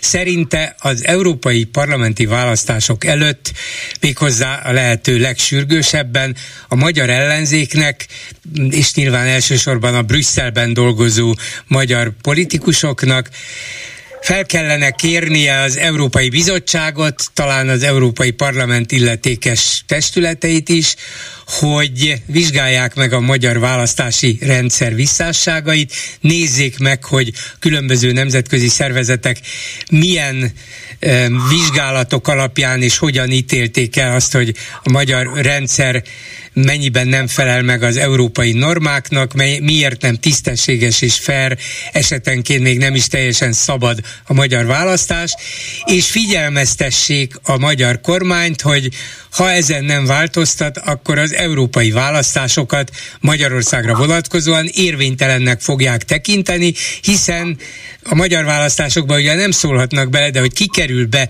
az Európai Parlamentbe, abba talán igen és Tóth Zoltán választási szakértővel egy órával ezelőtt beszéltem erről, azt mondta, hogy jogilag ugyan talán ezt nehéz megfogni, de hogy politikailag érdemes és kell is nyomást gyakorolni, hogy erre a nagyon súlyos problémára fölhívják a figyelmet, az biztos. Van erre esély, lehetőség? Mm, esély mindig van, ezért is ezen a néven alapítottam eh, a mozgalmamat, a közösségemet. Eh, négy évvel ezelőtt is az EPI választások után eh, a hasonló felvetések elindultak, hiszen sokan jelezték, hogy Magyarországon minimum lejt a pálya, de olyan szinten elcsalt a választás, hogyha a propagandagépezet működését, médiagépezetet és minden mást egybeveszünk, ami nem egy demokratikus szabad választás. A, és akkor sem történt semmi. Sajnos az Európai Parlamentben meglepetésen nem foglalkozni, hiszen ezek a kérdések, például a választások tisztaságának, a mindennapi politikai élet, fair versenyszabályának való megfelelőség, maga a jogállamiság, az az Európai Parlament által számtalanszor kimondatott tény, hogy az Orbán kormány alatt nem teljesül Magyarországon. Tehát ettől nem várok változást, azt meg akkor hagyj érzem meg, hogy ennél azért talán még súlyosabb kérdés, amit az Európai Parlament elkezdett boncolgatni, hogy egy nyíltan Európa ellenes és nyíltan nem jogállami körülmények között kormányzó hatalmi gépezet hogy akar lenni az Európai Unió soros elnöke majd másfél év múlva. Ugye ezek összefüggnek ezek a kérdések, tehát nem csak az európai parlamenti választások, hanem például az EU legfőbb döntéshozó szervének, a, a társszervezetünknek, a tanácsnak az elnöki tisztségét betölteni egy olyan kormány, amelynek tudjuk a hatalom gyakorlását, ez legalábbis kérdéses. Biztos, hogy nem áll le az Európai Parlament,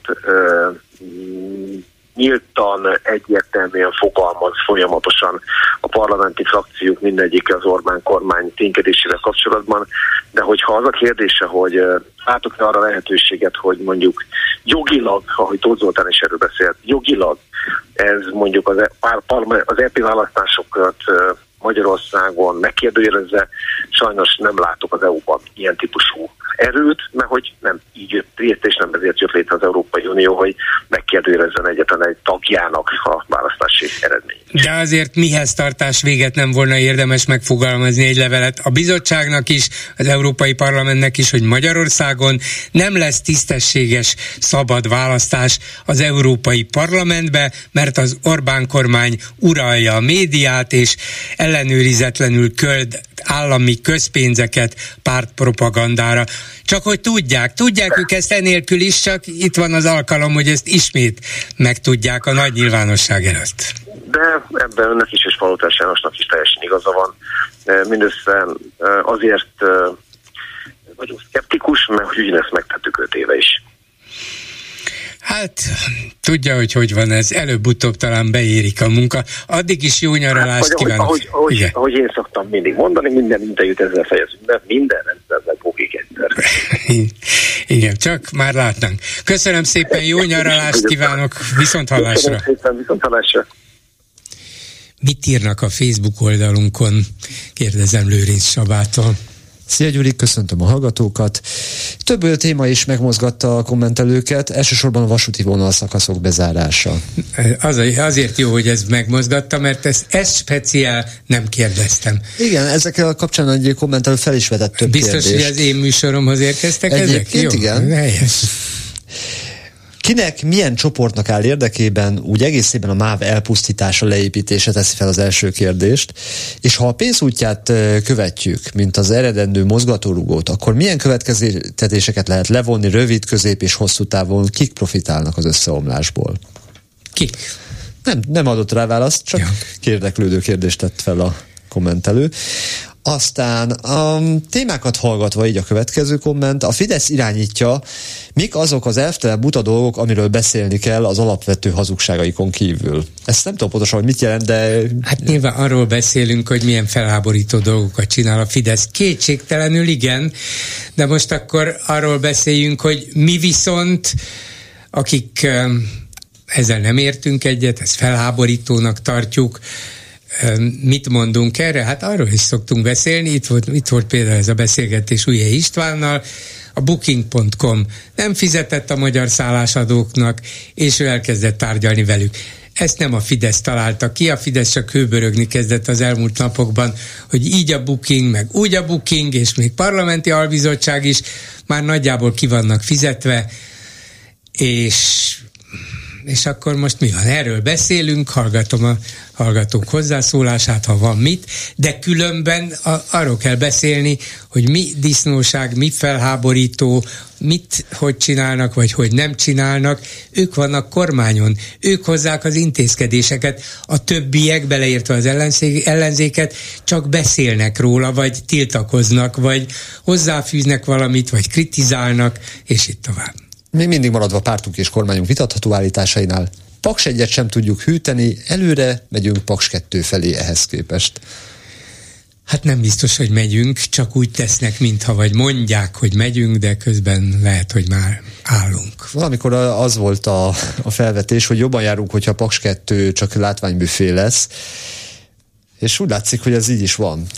Remélem nem olyan drágán látványbüféhez képest az a 12 milliárd euró, ami mennyibe kerülne, ma már valószínűleg a duplája, az egy kicsit sok. Hát egy Michelin csillagot rá lehet rakni.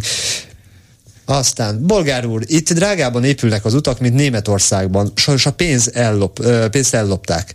Nem útfe, útszélfestés, de útszél sincs, mert úgy ki van cakkozva. Ez már sajnos hungarikum, siralmas. De vagy nekem ezek az útszakaszok hogy érdekesek, mert eh, miért kell hozzá hét képviselő, hogy átadjanak egy rövid szakaszt? De az a földútra vonatkozott, az a, az a hét átadó. Hát mert Tokkaj nagyon fontos valakinek. Azért kell. Á, értem. Mondjuk a má- a másik kérdés, hogy a Várkert bazárt is nagyon sokszor átadják, és nem tudjuk, hogy mik vannak benne. De akik hiányzik a Vidám Park és a hullámvasút, annak javaslom Budapest külterületén a buszjáratokat. Vidám Park. A- Az út minőségére gondolok. Ja, ja, ja, ja, ja. Rendben. Addig nem lesz vége a, vá- a háborúnak, míg az utolsó soros katona elhagyja Európát. Viszlát, Viktor? Teszi valaki hozzá. Tényleg, hát Orbán az egyik első besorozott volt a soros hadseregbe. Tényleg. Aztán néhány ke- keresetlen gondolat a sportcsapatok összetételéről. A Fradiban hány úgymond nem szitja focizik? Nehéz lenne összeszámolni. Aztán pedig a rendszerváltáskor jégkorong bajnokság, Fradi Dózsa meccsen zúgott a ruszkik haza, mindkét csapat 80%-a orosz volt, vagy ukrán, de akkor az ugye egyre ment. Ja. De nem térdeltek le, ez a lényeg. Na hát, lett volna a komment szekció. Köszönöm szépen, és egy hallgató a vonalban. Jó napot kívánok! Mondom, jó napot. Halló? Igen, Halló, parancsoljon. napot kívánok. Én Igen. vagyok a vonalban? Igen, tessék. Na, én Barkója Robert vagyok, és először is lenne egy kérdésem, itt a kettő. Ez a palotás úr, aki itt a, az Európa Uniós választásokkal kapcsolatban megtette a javaslatát, azonos azzal a palotás úrral, Igen. akiről annak idején a, a sajtóban azt olvastuk a taxisblokkád idején, hogy palotást táncolt a kormány? Hogy mit csinált a palotás? Hogy palotást táncolt a kormány? Palotás tánc. A... Hát az, aki annak idején igen politikai szerepet is vállalt. Világos, igen. aki ott hagyta a parlamentet, miután látta, hogy mi zajlik ott, és inkább elment Éjjelőrnek. Jól tudom? Hát, nem, nem, nem, nem. A, a, a, nem ment el Éjjelőrnek, ő nagy vállalkozó volt, de a rendszerváltás után politikai szerepet is játszott, hogy ez most palotás táncolt a kormány, ez rávonatkozott-e? Őszintén szóval erre nem emlékszem. Ő vezette a tárgyalásokat a taxis blokkád idején. Uh-huh. Na mindegy, végül nem olyan fontos, ez csak nekem lett volna érdekes. Én nekem egy kérdés. De hogyha lenne. arra az ismert közéleti szereplőre gondol, aki éveken keresztül a magyar politikai és gazdasági életben jelen volt, akkor ő az igen persze. Nem, nem rá gondolok, én arra gondolok, aki kivonult a politikai életből, és elment inkább biztonsági. Az a, király, az a király Zoltán volt. Ja, igen, jó van, igaz, igaza van, bocsánat. Na, én csak azt szeretném ö, megkérdezni, hogy ennek mi a véleménye arról, hogy itt, ö, hát ne haragudjon már, nem megbántani akarom, de mégiscsak egy tulajdonképpen Inci-Finci rádiós műsorvezető, meg egy betelefonáló ad egy nagyon észszerű és nagyon ö, ö, okos javaslatot arra, hogy mit lehetne tenni, ha már a hazai választási rendszerben nem, de legalább az Európai Uniós rendszerben, és erre a pártok közül senki sem reagál. Arra gondolok, hogy Haló? Igen, igen, gondolkozom ezen az inci-finci jelzőn. Hát a magamra... Nem de, de nem, nem, nem, nem. Értem én, hogy mire gondolt, de nem, talán nem a legszerencsésebb jelző. Én, mondjuk akkor ez a... De rendben, akkor... rendben, csak szeretném mondani, hogy azért ez az inci-finci rádió műsor, ez már több mint 30 éve működik. Volt, millió emberhez eljut. És mennyi? Hát azt nem tudom, millió. hogy, nem tudom, hogy mennyihez jut el, de a lényeg az, hogy azért számon tartják, és, és van visszhangja annak, amennyi, van. amit beszélünk. De nincs, de nincs, ezt akartam mondani. Ez ja, a hogy a pártok miért nem a, reagálnak a rá? A pártok részéről uh-huh. semmiféle visszhangja nincs. Na most a gondom az, hogy 2010 után, amikor a Fidesz felrúgott mindenféle pártmegállapodást, akkor derült ki, hogy korábban volt megállapodás a mindenkori kormánypártok és mindenkori ellenzék között, hogy 60-40 vagy 70-30 százalékban mikor, hogy, hogy osztoznak meg a lopott szajléban. Most nem tudjuk, hogy milyen megállapodás van a Fidesz és a ön által ellenzékinek nevezett pártok között, de azt látjuk, hogy a lőlőbárkája ügyében a minden második sarkon épülő vegyi üzemek ügyében, vagy akkumulátorüzemek ügyében az ellenzék teljesen ö, semleges. Szóval mintha, mintha lenne valami megállapodás a kormánypártok és az ellenzék között, ez nagyon érdekelne, hogy hogy lehet az, hogy ők, akik ugye tavasszal kiderült, hogy két és fél három milliárd forintot kapnak havon évente arra, hogy ellenzék legyenek, nem jöttek rá arra, hogy mit kell tenni az Európai Uniós választások ügyében. És az Európa parlamenti képviselők, akikről már nem is sejtem, hogy milyen összegekkel gazdálkodnak, ők se jöttek rá erre.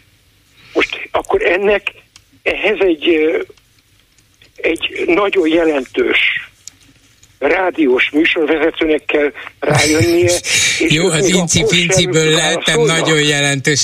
Nem, nem, nem, nem. Jó, hadd reagáljak akkor a kérdésére, amiben erőteljes bírálat fogalmazódott meg. Szóval, egy hogy az a 70-30 vagy 60-40-es elosztása úgynevezett lopott szajréból létezette, nem tudom, valami alapja biztos volt, annak idején még Dávid Ibolya MDF-es vezetőként mondta ezt ki, és biztos létezett valami, hogy ez, ez most feltétlenül a lopott szajréból volt-e, vagy pedig a nem lopottból, hogy hát így lehet elosztani például különböző állami pályázatok elnyerését, és az nem mind lopás, csak, csak hogy ti is kapjatok valamit, nektek is legyen valami hasznotok, miközben a munkát el kell végezni, és voltak erre európai példák is Ausztriában, például a, a szoc, zöldemek és a néppártiak tulajdonképpen egy ilyen hallgatólagos megállapodás alapján tartották fönn a politikai váltógazdaságot. Magyarországon nyilván ez kevésbé szépen ment, vagy egy kicsit több disznósággal, de hogy 70-30 volt, ezt nem tudom. A lényeg az, hogy amikor a Fidesznek kétharmada lett a parlamentben, akkor ezt megszüntették. Úgy, ahogy van, ezt befejezték. Hogy És valamivel... Tessék? Hát úgy, És de... akkor derült ki?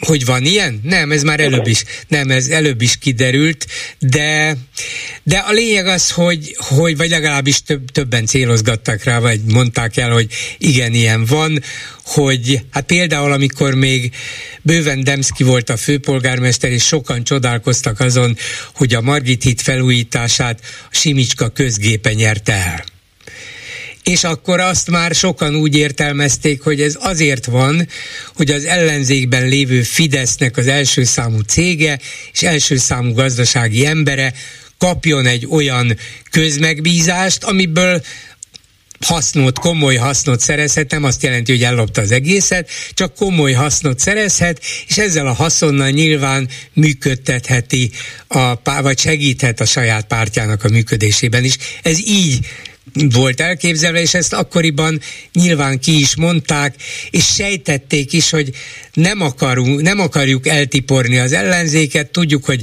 az ellenzéki pártműködéshez pénz kell, és hogyha ezért a pénzért meg is dolgoztok, akkor ám legyen. De a Fidesz ezt befejezte. Befejezte, és most úgy tartja kézben az ellenzéki pártokat, hogy ami pénzt megkapnak, az csak a parlamenten keresztül, ugye az állami támogatott pártokon keresztül megy, hogy ez a két-három milliárd forint sok-e vagy kevés, hát nekünk sok, pártok működéséhez valószínűleg már nem olyan sok, az éhenhaláshoz valószínűleg sok, a jó működéshez talán kevés. De a lényeg az, hogy ha ez se lenne, akkor ezek a pártok lényegében megbuknának, még a kétfarkú kutyapártnak is szüksége van állami pénzekre, és ők sem bánják, hogyha érkezik hozzájuk ilyen. Na, de ez az egyik. A másik pedig az ön következtetése, hogy lehet, hogy azért nem lépnek az ellenzéki pártok, mert a Fidesz abszolút kézben tartja őket lehet akár ilyen következtetést is levonni, de azért nem csak erről van szó, mert Tóth Zoltán nem véletlenül kérdeztem a választási szakértőt a műsor elején, ő is azt mondja, hogy nincs rá kifejezett jogi lehetőség, nem tud beavatkozni közvetlenül az Európai Unió a magyar választásokba, fel tudja hívni a figyelmet arra, hogy ez így és így volna európai normáknak megfelelő, demokratikus, elfogadható, de nem tudja arra kényszeríteni a Fideszt, illetve a magyar parlamentet, hogy megváltoztassa a szabályokat. Tehát írhatnának levelet, írhatnának felszólítást az ellenzéki pártok. Szerintem egyébként jó is volna, hogyha ezt tennék, már csak azért is, hogy a figyelmet felhívják erre, de ettől még ne várjuk azt, hogy ez az egyébként számunkra egyértelmű dolog, hogy a Fidesz lényegében azt csinál, amit akar, míg az ellenzéknek minimálisak a lehetőségei. Ez a helyzet nem fog ettől megváltozni. Tökéletesen igaza van, én csak azt nem értem, hogy ha ezt a keveset sem teszik meg, azt miért van? Hát valószínűleg azért, amit Újhelyi mond, hogy hát már megpróbálták, és nem sikerült. Megpróbálták? Erről nem beszélt? Az, azt mondta, de azt mondta, hogy már öt évvel ezelőtt is megpróbálták. És akkor is felhívták a figyelmet arra, hogy a Fidesz család módszerekkel nyer, és erre az Európai Unió azt mondja, hogy tudjuk. Tudjuk, de nem tudunk mit tenni. De ettől még szerintem megint föl kell hívni rá a figyelmet, hogy jön egy új választás, egy év múlva majd azt fogjátok látni, hogy a Fidesznek nem 13, hanem 15 képviselője lesz, és akkor mindenki csodálkozni fog, hogy miért. Hát például azért, mert ők számolatlanul költhetik a pénzt propagandára, az ellenzék meg nem. Vagy hát be... akkor vég, végül is egyetértünk. Hát arról van szó, hogy valójában, ha lenne ellenzékünk, akit nem vásárolt meg a Fidesz, akkor tulajdonképpen tehetne akármit is, legalább, legalább erkölcsileg kerülhetne ebből úgy tisztán.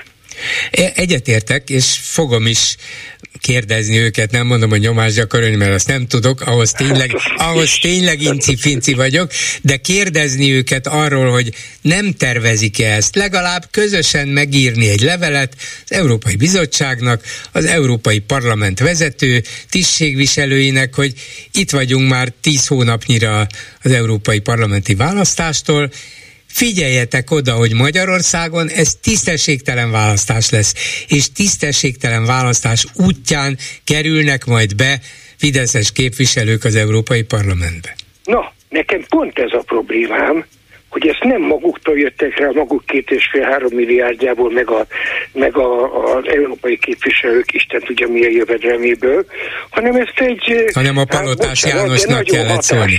Ö, ö, rádiós műsorvezetőnek a, a felkérésére teszik. Hát ha teszik. Hát korábban meg kellett volna tenniük. Uh-huh. Jó, hát lehet, hogy így van, de, de én fel tud, el tudom képzelni azt, hogy egy, egy magyar politikus, vagy akár európai parlament parlamenti képviselő azt mondja, hogy hát mindent tudnak Európában, mindent tudnak Brüsszelben, erről is mindent tudnak.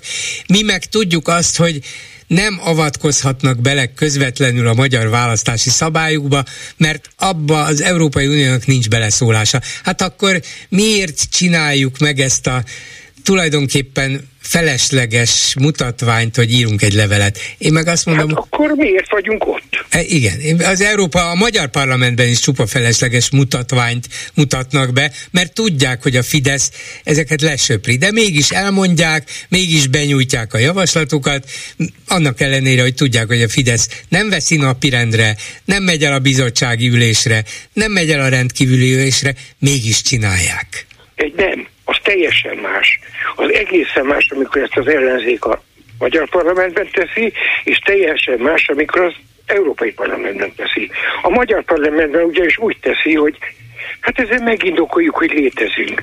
Az Európai Parlamentben pedig azért lehetne hatásuk. Én is úgy gondolom, hogy legalábbis több értelme volna, mint a, azért mondtam, hogy ha már a magyar parlamentben megteszik, akkor az európaiban is meg kellene tenniük, még ha tudják is, hogy ennek jövőre nem lesz valószínűleg közvetlen hatása, de legalább legyen politikai hatása, hogy már most tiltakoznak az ellenzéki pártok, hogy disznóság lesz. Figyeljetek! Nem, nem akarom feltartani önöket, nyilván van egy... De, dehogy is, dehogy tart fönn. Köszönöm, hogy Köszönöm szépen. Viszont hallásra, minden jót. Viszont hallásra. Háló, jó napot kívánok. Jó napot kívánok, Bolgár úr. Én rendszeresen nézem a Premier League mérkőzéseit a tévében, és van egy csapat, a Crystal Palace, ahol egy Wilfried Zaha nevű elefántcsontparti színesbőrű játékos játszik, uh-huh. illetve azt hiszem most átigazolt Törökországba, és ez a játékos, amíg a többiek letérdeltek, soha nem térdelt le, uh-huh. nem tudom milyen indítatásból, de se a közönség, se a csapat nem kezdte ki. 2005 uh-huh. óta folyamatosan ott játszott a Értem. csapatnál, és senki eh, nem háborodott föl ezen, nem. Tehát egy hazugság az, az hogy ez a magyar játékosoknak volna. a lelkiismerete azt kívánná, eh, meg me- megtagadnák a téze. Tehát ez, ez, ez, ez egy, ez egy valótlan állítás. De jó, hogy ezt mondja, mert, mert ezt tényleg az ember a saját szemével kell, hogy lássa. Ha volt, aki nem térdel le, azzal se történt semmi. De hát felháborító, hogy nem arról beszélünk, hogy a két magyar játékos milyen kitűnően játszott az első Premier League meccsén. Terkes Milos megválasztották a mérkőzés játékosának, egy fiatal gyereket, aki most került oda. Igen, igen és Szoboszlai Dominik ott pedig 90 percen át fönhagyta a Liverpoolban az edzője, itt pedig több másikat lecserélt, de őt megtartotta. És a mérkőzés végén külön oda ment Szoboszlaihoz, uh-huh. és mhm. meg, megölelte. Igen, hát persze, persze, ez, a, ez fontos, hát de... de a, beszélni, nem igen, igen. marhasságokról. Igen, nem, nem beszélnénk erről természetesen, mert, mert mert nem érdemes, vagy nem, nem volna különösebben érdekes a fociban, nyilván elsősorban a foci érdekes, de ahogy nálunk politikát csináltak a fociból, így nyílt ki ez a terep is arra, hogy na hát akkor most ők letérdeltek, miközben a magyar miniszterelnök kvázi felszólította a focistákat, hogy ne térdeljenek le, mert mi nem vagyunk olyanok, És akkor most odáig jutottunk, hogy ezek szerint hát sajnos ott rákényszerülnek arra, hogy letérdeljenek, ezért jó, hogy mondta ön, hogy nem kényszerítik rá, hiszen volt olyan játékos, aki valamilyen okból bármilyen oka lehetett ennek, lehet, hogy az is, hogy ő ezt kevésnek tartja, az is lehet, hogy... Hát, erre... vagy lehet, hogy azért, mert ő színesbőrű, és azt gondolta, hogy neki nem kell. Neki nem kell, mert hát igen. Igen, az is lehet, hogy, hogy azt mondja, hogy ne, ne, ne ilyen szimbolikus dolgokat, gesztusokat tegyünk, hanem legyünk másképp elfogadóak. Sok minden oka lehet valakinek igen. arra, hogy nem, de a lényeg az, hogy hogy nem történt, ett, ettől még nem közösítették őt ki, és nyilván nem fütyülték ki, hogy ő állva maradt. Így van. Köszönöm szépen. Köszönöm, hogy jelentkezett viszont, hallásra. Háló, jó napot kívánok! Üdvözletem, Rimóci László vagyok. Nem tudom, én vagyok most vonalban? Igen, még? igen. Annyi időn van, még megpróbálom elmondani. Én igazából a múltkori, de hát múltkori jó néhány nappal, vagy múlt héten a Dávid Ferenc, amikor ugye említette a Mészáros féle jaktozást, és hogy ugye az magyar emberek nem tudnak egy bizonyos összegnél hát már mit kezdeni a nullákkal, vagy hogy is mondjam ezt a összeg nagyságával. Nem tudom, biztos emlékszik rá, ugye? Igen, igen. És hát ugye, hát én, nekem pedig az a véleményem, hogy azért Hát attól függetlenül, mert ugye nekem sincs, mit tudom, ilyen jaktokkal és ilyen jet magárepülőgépekkel dolgom, azért egy átlagos ember azért elég nagy, elég nagy valószínűséggel meg tudja azt a különbséget, ha más nem is, azért még a, a, a milliós, a százmilliós nagyságrendekben azért még azért otthon van, bárhogyan is nézzük. És az igazából egy olyan nép, akinél már egy ilyen, mint amit nem is tudom, úgy Újhelyi István is mondta itt ugye ezeket a booking.ba, ez a booking ugye a szállásadó, ha jól tudom, ez egy Igen, a... egy ilyen szervező, ezen Magyar... keresztül lehet lefoglalni szállást az ember és, és, és, és azért, azért ez érdekes dolog, hogy ezt azért meg lehetett csinálni azt, hogy azt hiszem hosszú hónapokig nem fizettek a szállásadóknak, igaz? Ha jól tudom. Hát igen, állítólag már hónapok óta vannak ezek a fennakadások és ez egyébként csak a magyar piacra jel, mert ez, ez, ez így megfogta, ott hallgattam most. Nem, nem, nem, de... több más országban is volt, hát hogy a magyar piac ebből a szempontból jobban ki volt -e ennek téve, vagy sem, ezt nem tudom, hiszen az egész igen, problémáról csak olyan egy-két hete van tudomásunk. Ha ez hónapok óta tart, nyilván elszórtan volt, és aztán elkezdett szaporodni, meg nyilván egy ideig vártak az érintettek, és maguk kezdtek el reklamálni, és ahogy gyűlt, gyűltek, gyűltek a felhalmozódó tartozások, úgy vált egyre nagyobb bázügy, de pontosan nem tudom, hogy mennyire kiterjedt. Hát nézze, ezben ez összetartozik, vagy hát hogy mondjam, szoros összefüggést mutathat itt a magyar kormánynak ez a abszolút álmok futásnak nevezhető ténykedésével is szerintem. Én, én is Bécsben hallottam most múlt héten, most megyek hónap után is, hogy vannak emberek, akik így azért megjegyzik és azért beszélnek Magyarországról, ugye azért hallom elég sok helyen is, hogy, hogy már nagyon nem kívánatos szereplő ez a magyar, magyar társadalom. Mert ahogy ő is mondta annak idején is itt azért ezek a ezek az aljasságok, itt a lomkorona sétány, erdő nélkül, stb. tudja, tehát ezek a milliárdos csalások, jaktokra, miniszterelnök foci meccsre járt, és magángéppel, igaz? Tehát itt is volt azt hiszem még. Arra sem adtak választ, hogy miért tett kitérőt Olaszországba is például, emlékszik? Nem tudom, hát, hogy, hogy nem, de rossz. Egy ilyen homáros, homáros Sompolygós, súlyíz, szőrét, hullató, rossz vidéki róka. Így, hulla, így van, így, hát, ugye az, az beszél, ugye, akinek a házaig. De szóval ezeket én szerintem most már, most már ott is kezdik olyan, hogy mondjam, úgy venni ezt az egészet, hogy már hogyha jobb lenne, hogyha nem, nem lenne ott ez a társaság. Én nem tudom, hogy ön erről... Hát jobb lenne, csak azt is mondják, hogy de erről a magyaroknak kellene dönteniük, hát kergessék el ők. Igen, de hát persze, Újhely István is mind sokszor mondta, én emlékszem, meg nagyon sok politikus ellenzék, hogy hát ugye Brüsszelben, mikor tám, vagy mondták, hogy hát ez nem, mit csinál a magyar kormány, ez nem a magyar emberek ellen, hanem csak a Fidesz ellen szól. Tudja, mindig volt ez. Nagy tévedés. A Fidesz, akit, egy kormány, akit támogatnak, az a nép. Az a nép támogatja. Ha nem támogatja, akkor nincs hatalmon. Hát ez, persze. Ez ennyire egyszerű, tehát ez most ilyen agymosott, olyan agymosott, mindenkinek van képe arról, hogy mi van körülötte. Ahogy ahogy ugye mondta, a nevét hirtelen segítsen, a Dávid Ferenc ugye mondta, hogy Hát könyörgöm, mindenki tudja az életében, hogy mennyit kap. Valakinek van 27 ezer forint, ezerszer megszorozza 270 millió, igaz? Azt még ezerszer, akkor az, az, az 27 milliárd, hogy segítsen, lehet, hogy én is rosszul vagyok a számokkal, de nem. Tehát egy el lehet képzelni például egy 50 milliós Mercedes, nem? Ne. Amivel ott szegény biciklist elütötték, hogy mennyi olyan parkolónyi 50 milliós autó jön neki egy ilyen jakból, nem? Hát, Gondolja. Például, például, igen, igen, igen. Tehát ezt nem, ezt fel lehet simán egy újság, akár hát újság, De ugye, ugye hát újság az a vannak. probléma, és erre mondják azt, hogy hát miért nem váltja le a magyar társadalom, hogy és Vajon megtudja az a Fideszes szavazó, hogy mennyibe kerül ez a jacht, ki ez a jacht, hogy jutott hozzá ez nem a jachthoz? Nem is érdekli azt a szavazót, Mert tudja? Nem kerül be az állami médiába, állami televízióba, Kossuth rádióba, Petőfi rádióba, TV2-be, Hír TV-ben, nem kerül be Sehol, a Magyar nincs, hát Nemzetbe. Hát persze, nincs. Egy csomó olyan nincs. helyre, ahonnét ő beszerzi az információit, nem kerül be.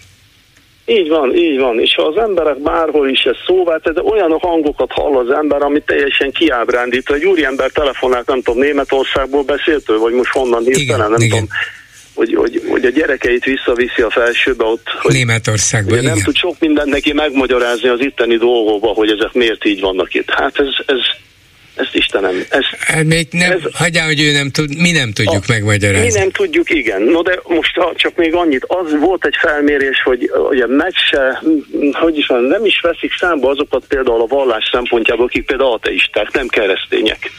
Igen, vagy ezt, ezt egy vallás, Tehát, ezt egy vallásnak tartják. meg ilyen hasonló dolgok, és az ászlók ott Bécsbe is állandóan kint vannak, nem csak magállakásoknak az ablakába, akárhol állami intézményeknek, aki például, mert nem mindenki keresztény.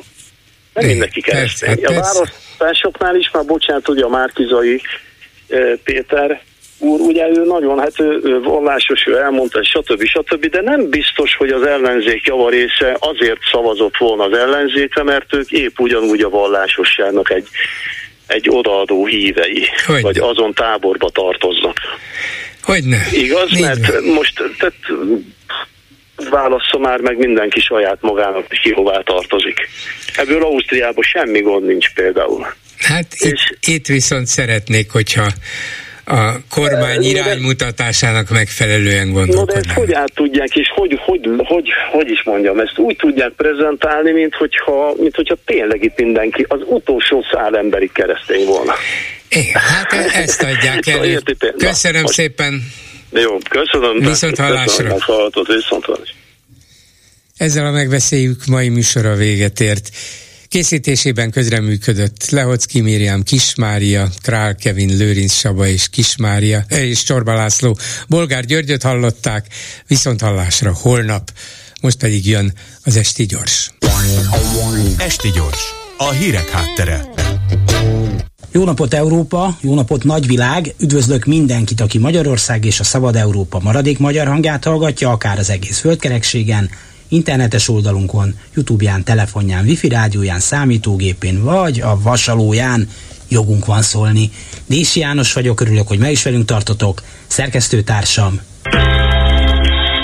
Selmeci János. Motto.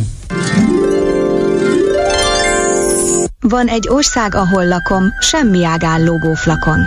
Van egy város, ahol élek, ahány test épp annyi lélek. Ahány lélek, annyi lom is. Utcára tett fájdalom is. Erdős virág. Tudod, érted? Sosem lehetünk elég óvatosak, hát az közismert a két, hát már bocsánat a szóért, füstös képű a gyerekeinket nézegette. Az egyikük még a szája szélét is kétszer megnyaltak, miközben a kis botontka fölkapaszkodott a csodaszarvast formáló mászókára. Az a kis botontkát, hogy egyem a húsát, de nem erről van most itt szó, hanem hát már bocsánat a szóért, a két füstös képűről, akik be akarták cserkészni ezt az angyalarcú kis csöpséget, Hát még jó, hogy a Jennifer anyukája résen volt, és azonnal rájuk ripakodott, hogy hé hé nonó. Pedig neki még egy pocak lakója is van. Hé-hé, nonó. Na és ettől meghátráltak ezek a pimaszok, pedig mondom, az egyik már a szája szélét is nyalogatta. Kétszer. Persze volt nagy ajvékolás, meg óbégatás, meg egyéb, hogy hát már mégiscsak miért kell rögtön Hé-hé, nonó. Miközben ezek biztos a fejük búbjától a farkuk végéig jó emberek. Na ja. De ne bukfencezzünk szekéren, hát pontosan tudjuk, hogy mire megy ki ez az egész. Hát kolbászba akarták bizonyára tölteni a botontkát, hogy egyem a húsát. Meg talán azt a kis ennivaló van szácskát is. Nem kérem, ne tessenek nagy okosan megint vigyorogni, hogy ez műveletlen, meg ilyen-olyan. Hát nekünk is van iskolánk. És pontosan emlékszünk, hogy pár éve az Amcsiban, egy pizzázóban gyerek hússal készítették a négy sajtosat a demokraták, mert azoktól mindenki telik. Volt egy titkos kis gyerekvágó hídjuk, ott dolgozták fel szegényeket, töltelékárunak, meg felvágottnak is. A híradóban is láttam, ám csak aztán igyekeztek a tudjuk kik letagadni az egészet. És pár éve itt is egy kínai boltban, ha ráálltál a próbafülkében a szőnyegre, akkor beestél egy pincébe, na és aztán ott egy éles késsel elvágták simán a nyakadat, a véredet kifolyatták egy nagy tálba, mert az külön kell nekik, és mit gondolsz, Hát mitől olyan olcsó a kínai kaja? De ha ez se lenne elég, Hát kummadarason annak idején. Nem csak az árat emelték, meg inflációztak, hogy a tojás is az egekbe, meg a tej, meg a kenyér, de ugye ellopták a gyerekeket is, és a Dob utcában. Micsoda véletlen, mi? Kolbászba töltötték őket. Hát kérdezd meg a závadát, ha nem hiszed. Szóval... Hé-hé, nonó. Tudjuk, hogy kezdődik, előbb kinézik ezeket a pufókocskákat, mert nekik ugye nincs ilyen, és hát a miénkre fáj a foguk.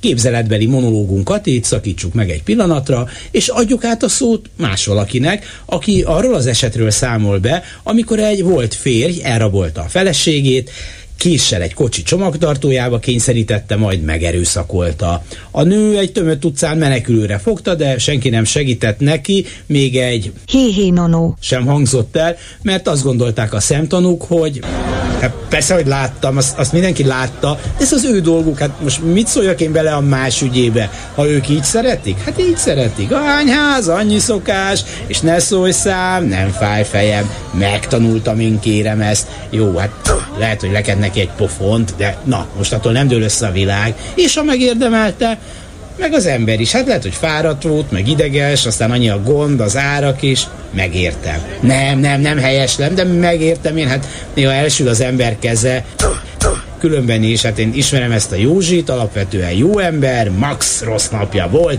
de biztosan szereti ő azt az asszonyt. Így szereti. Esti gyors, a hírek háttere.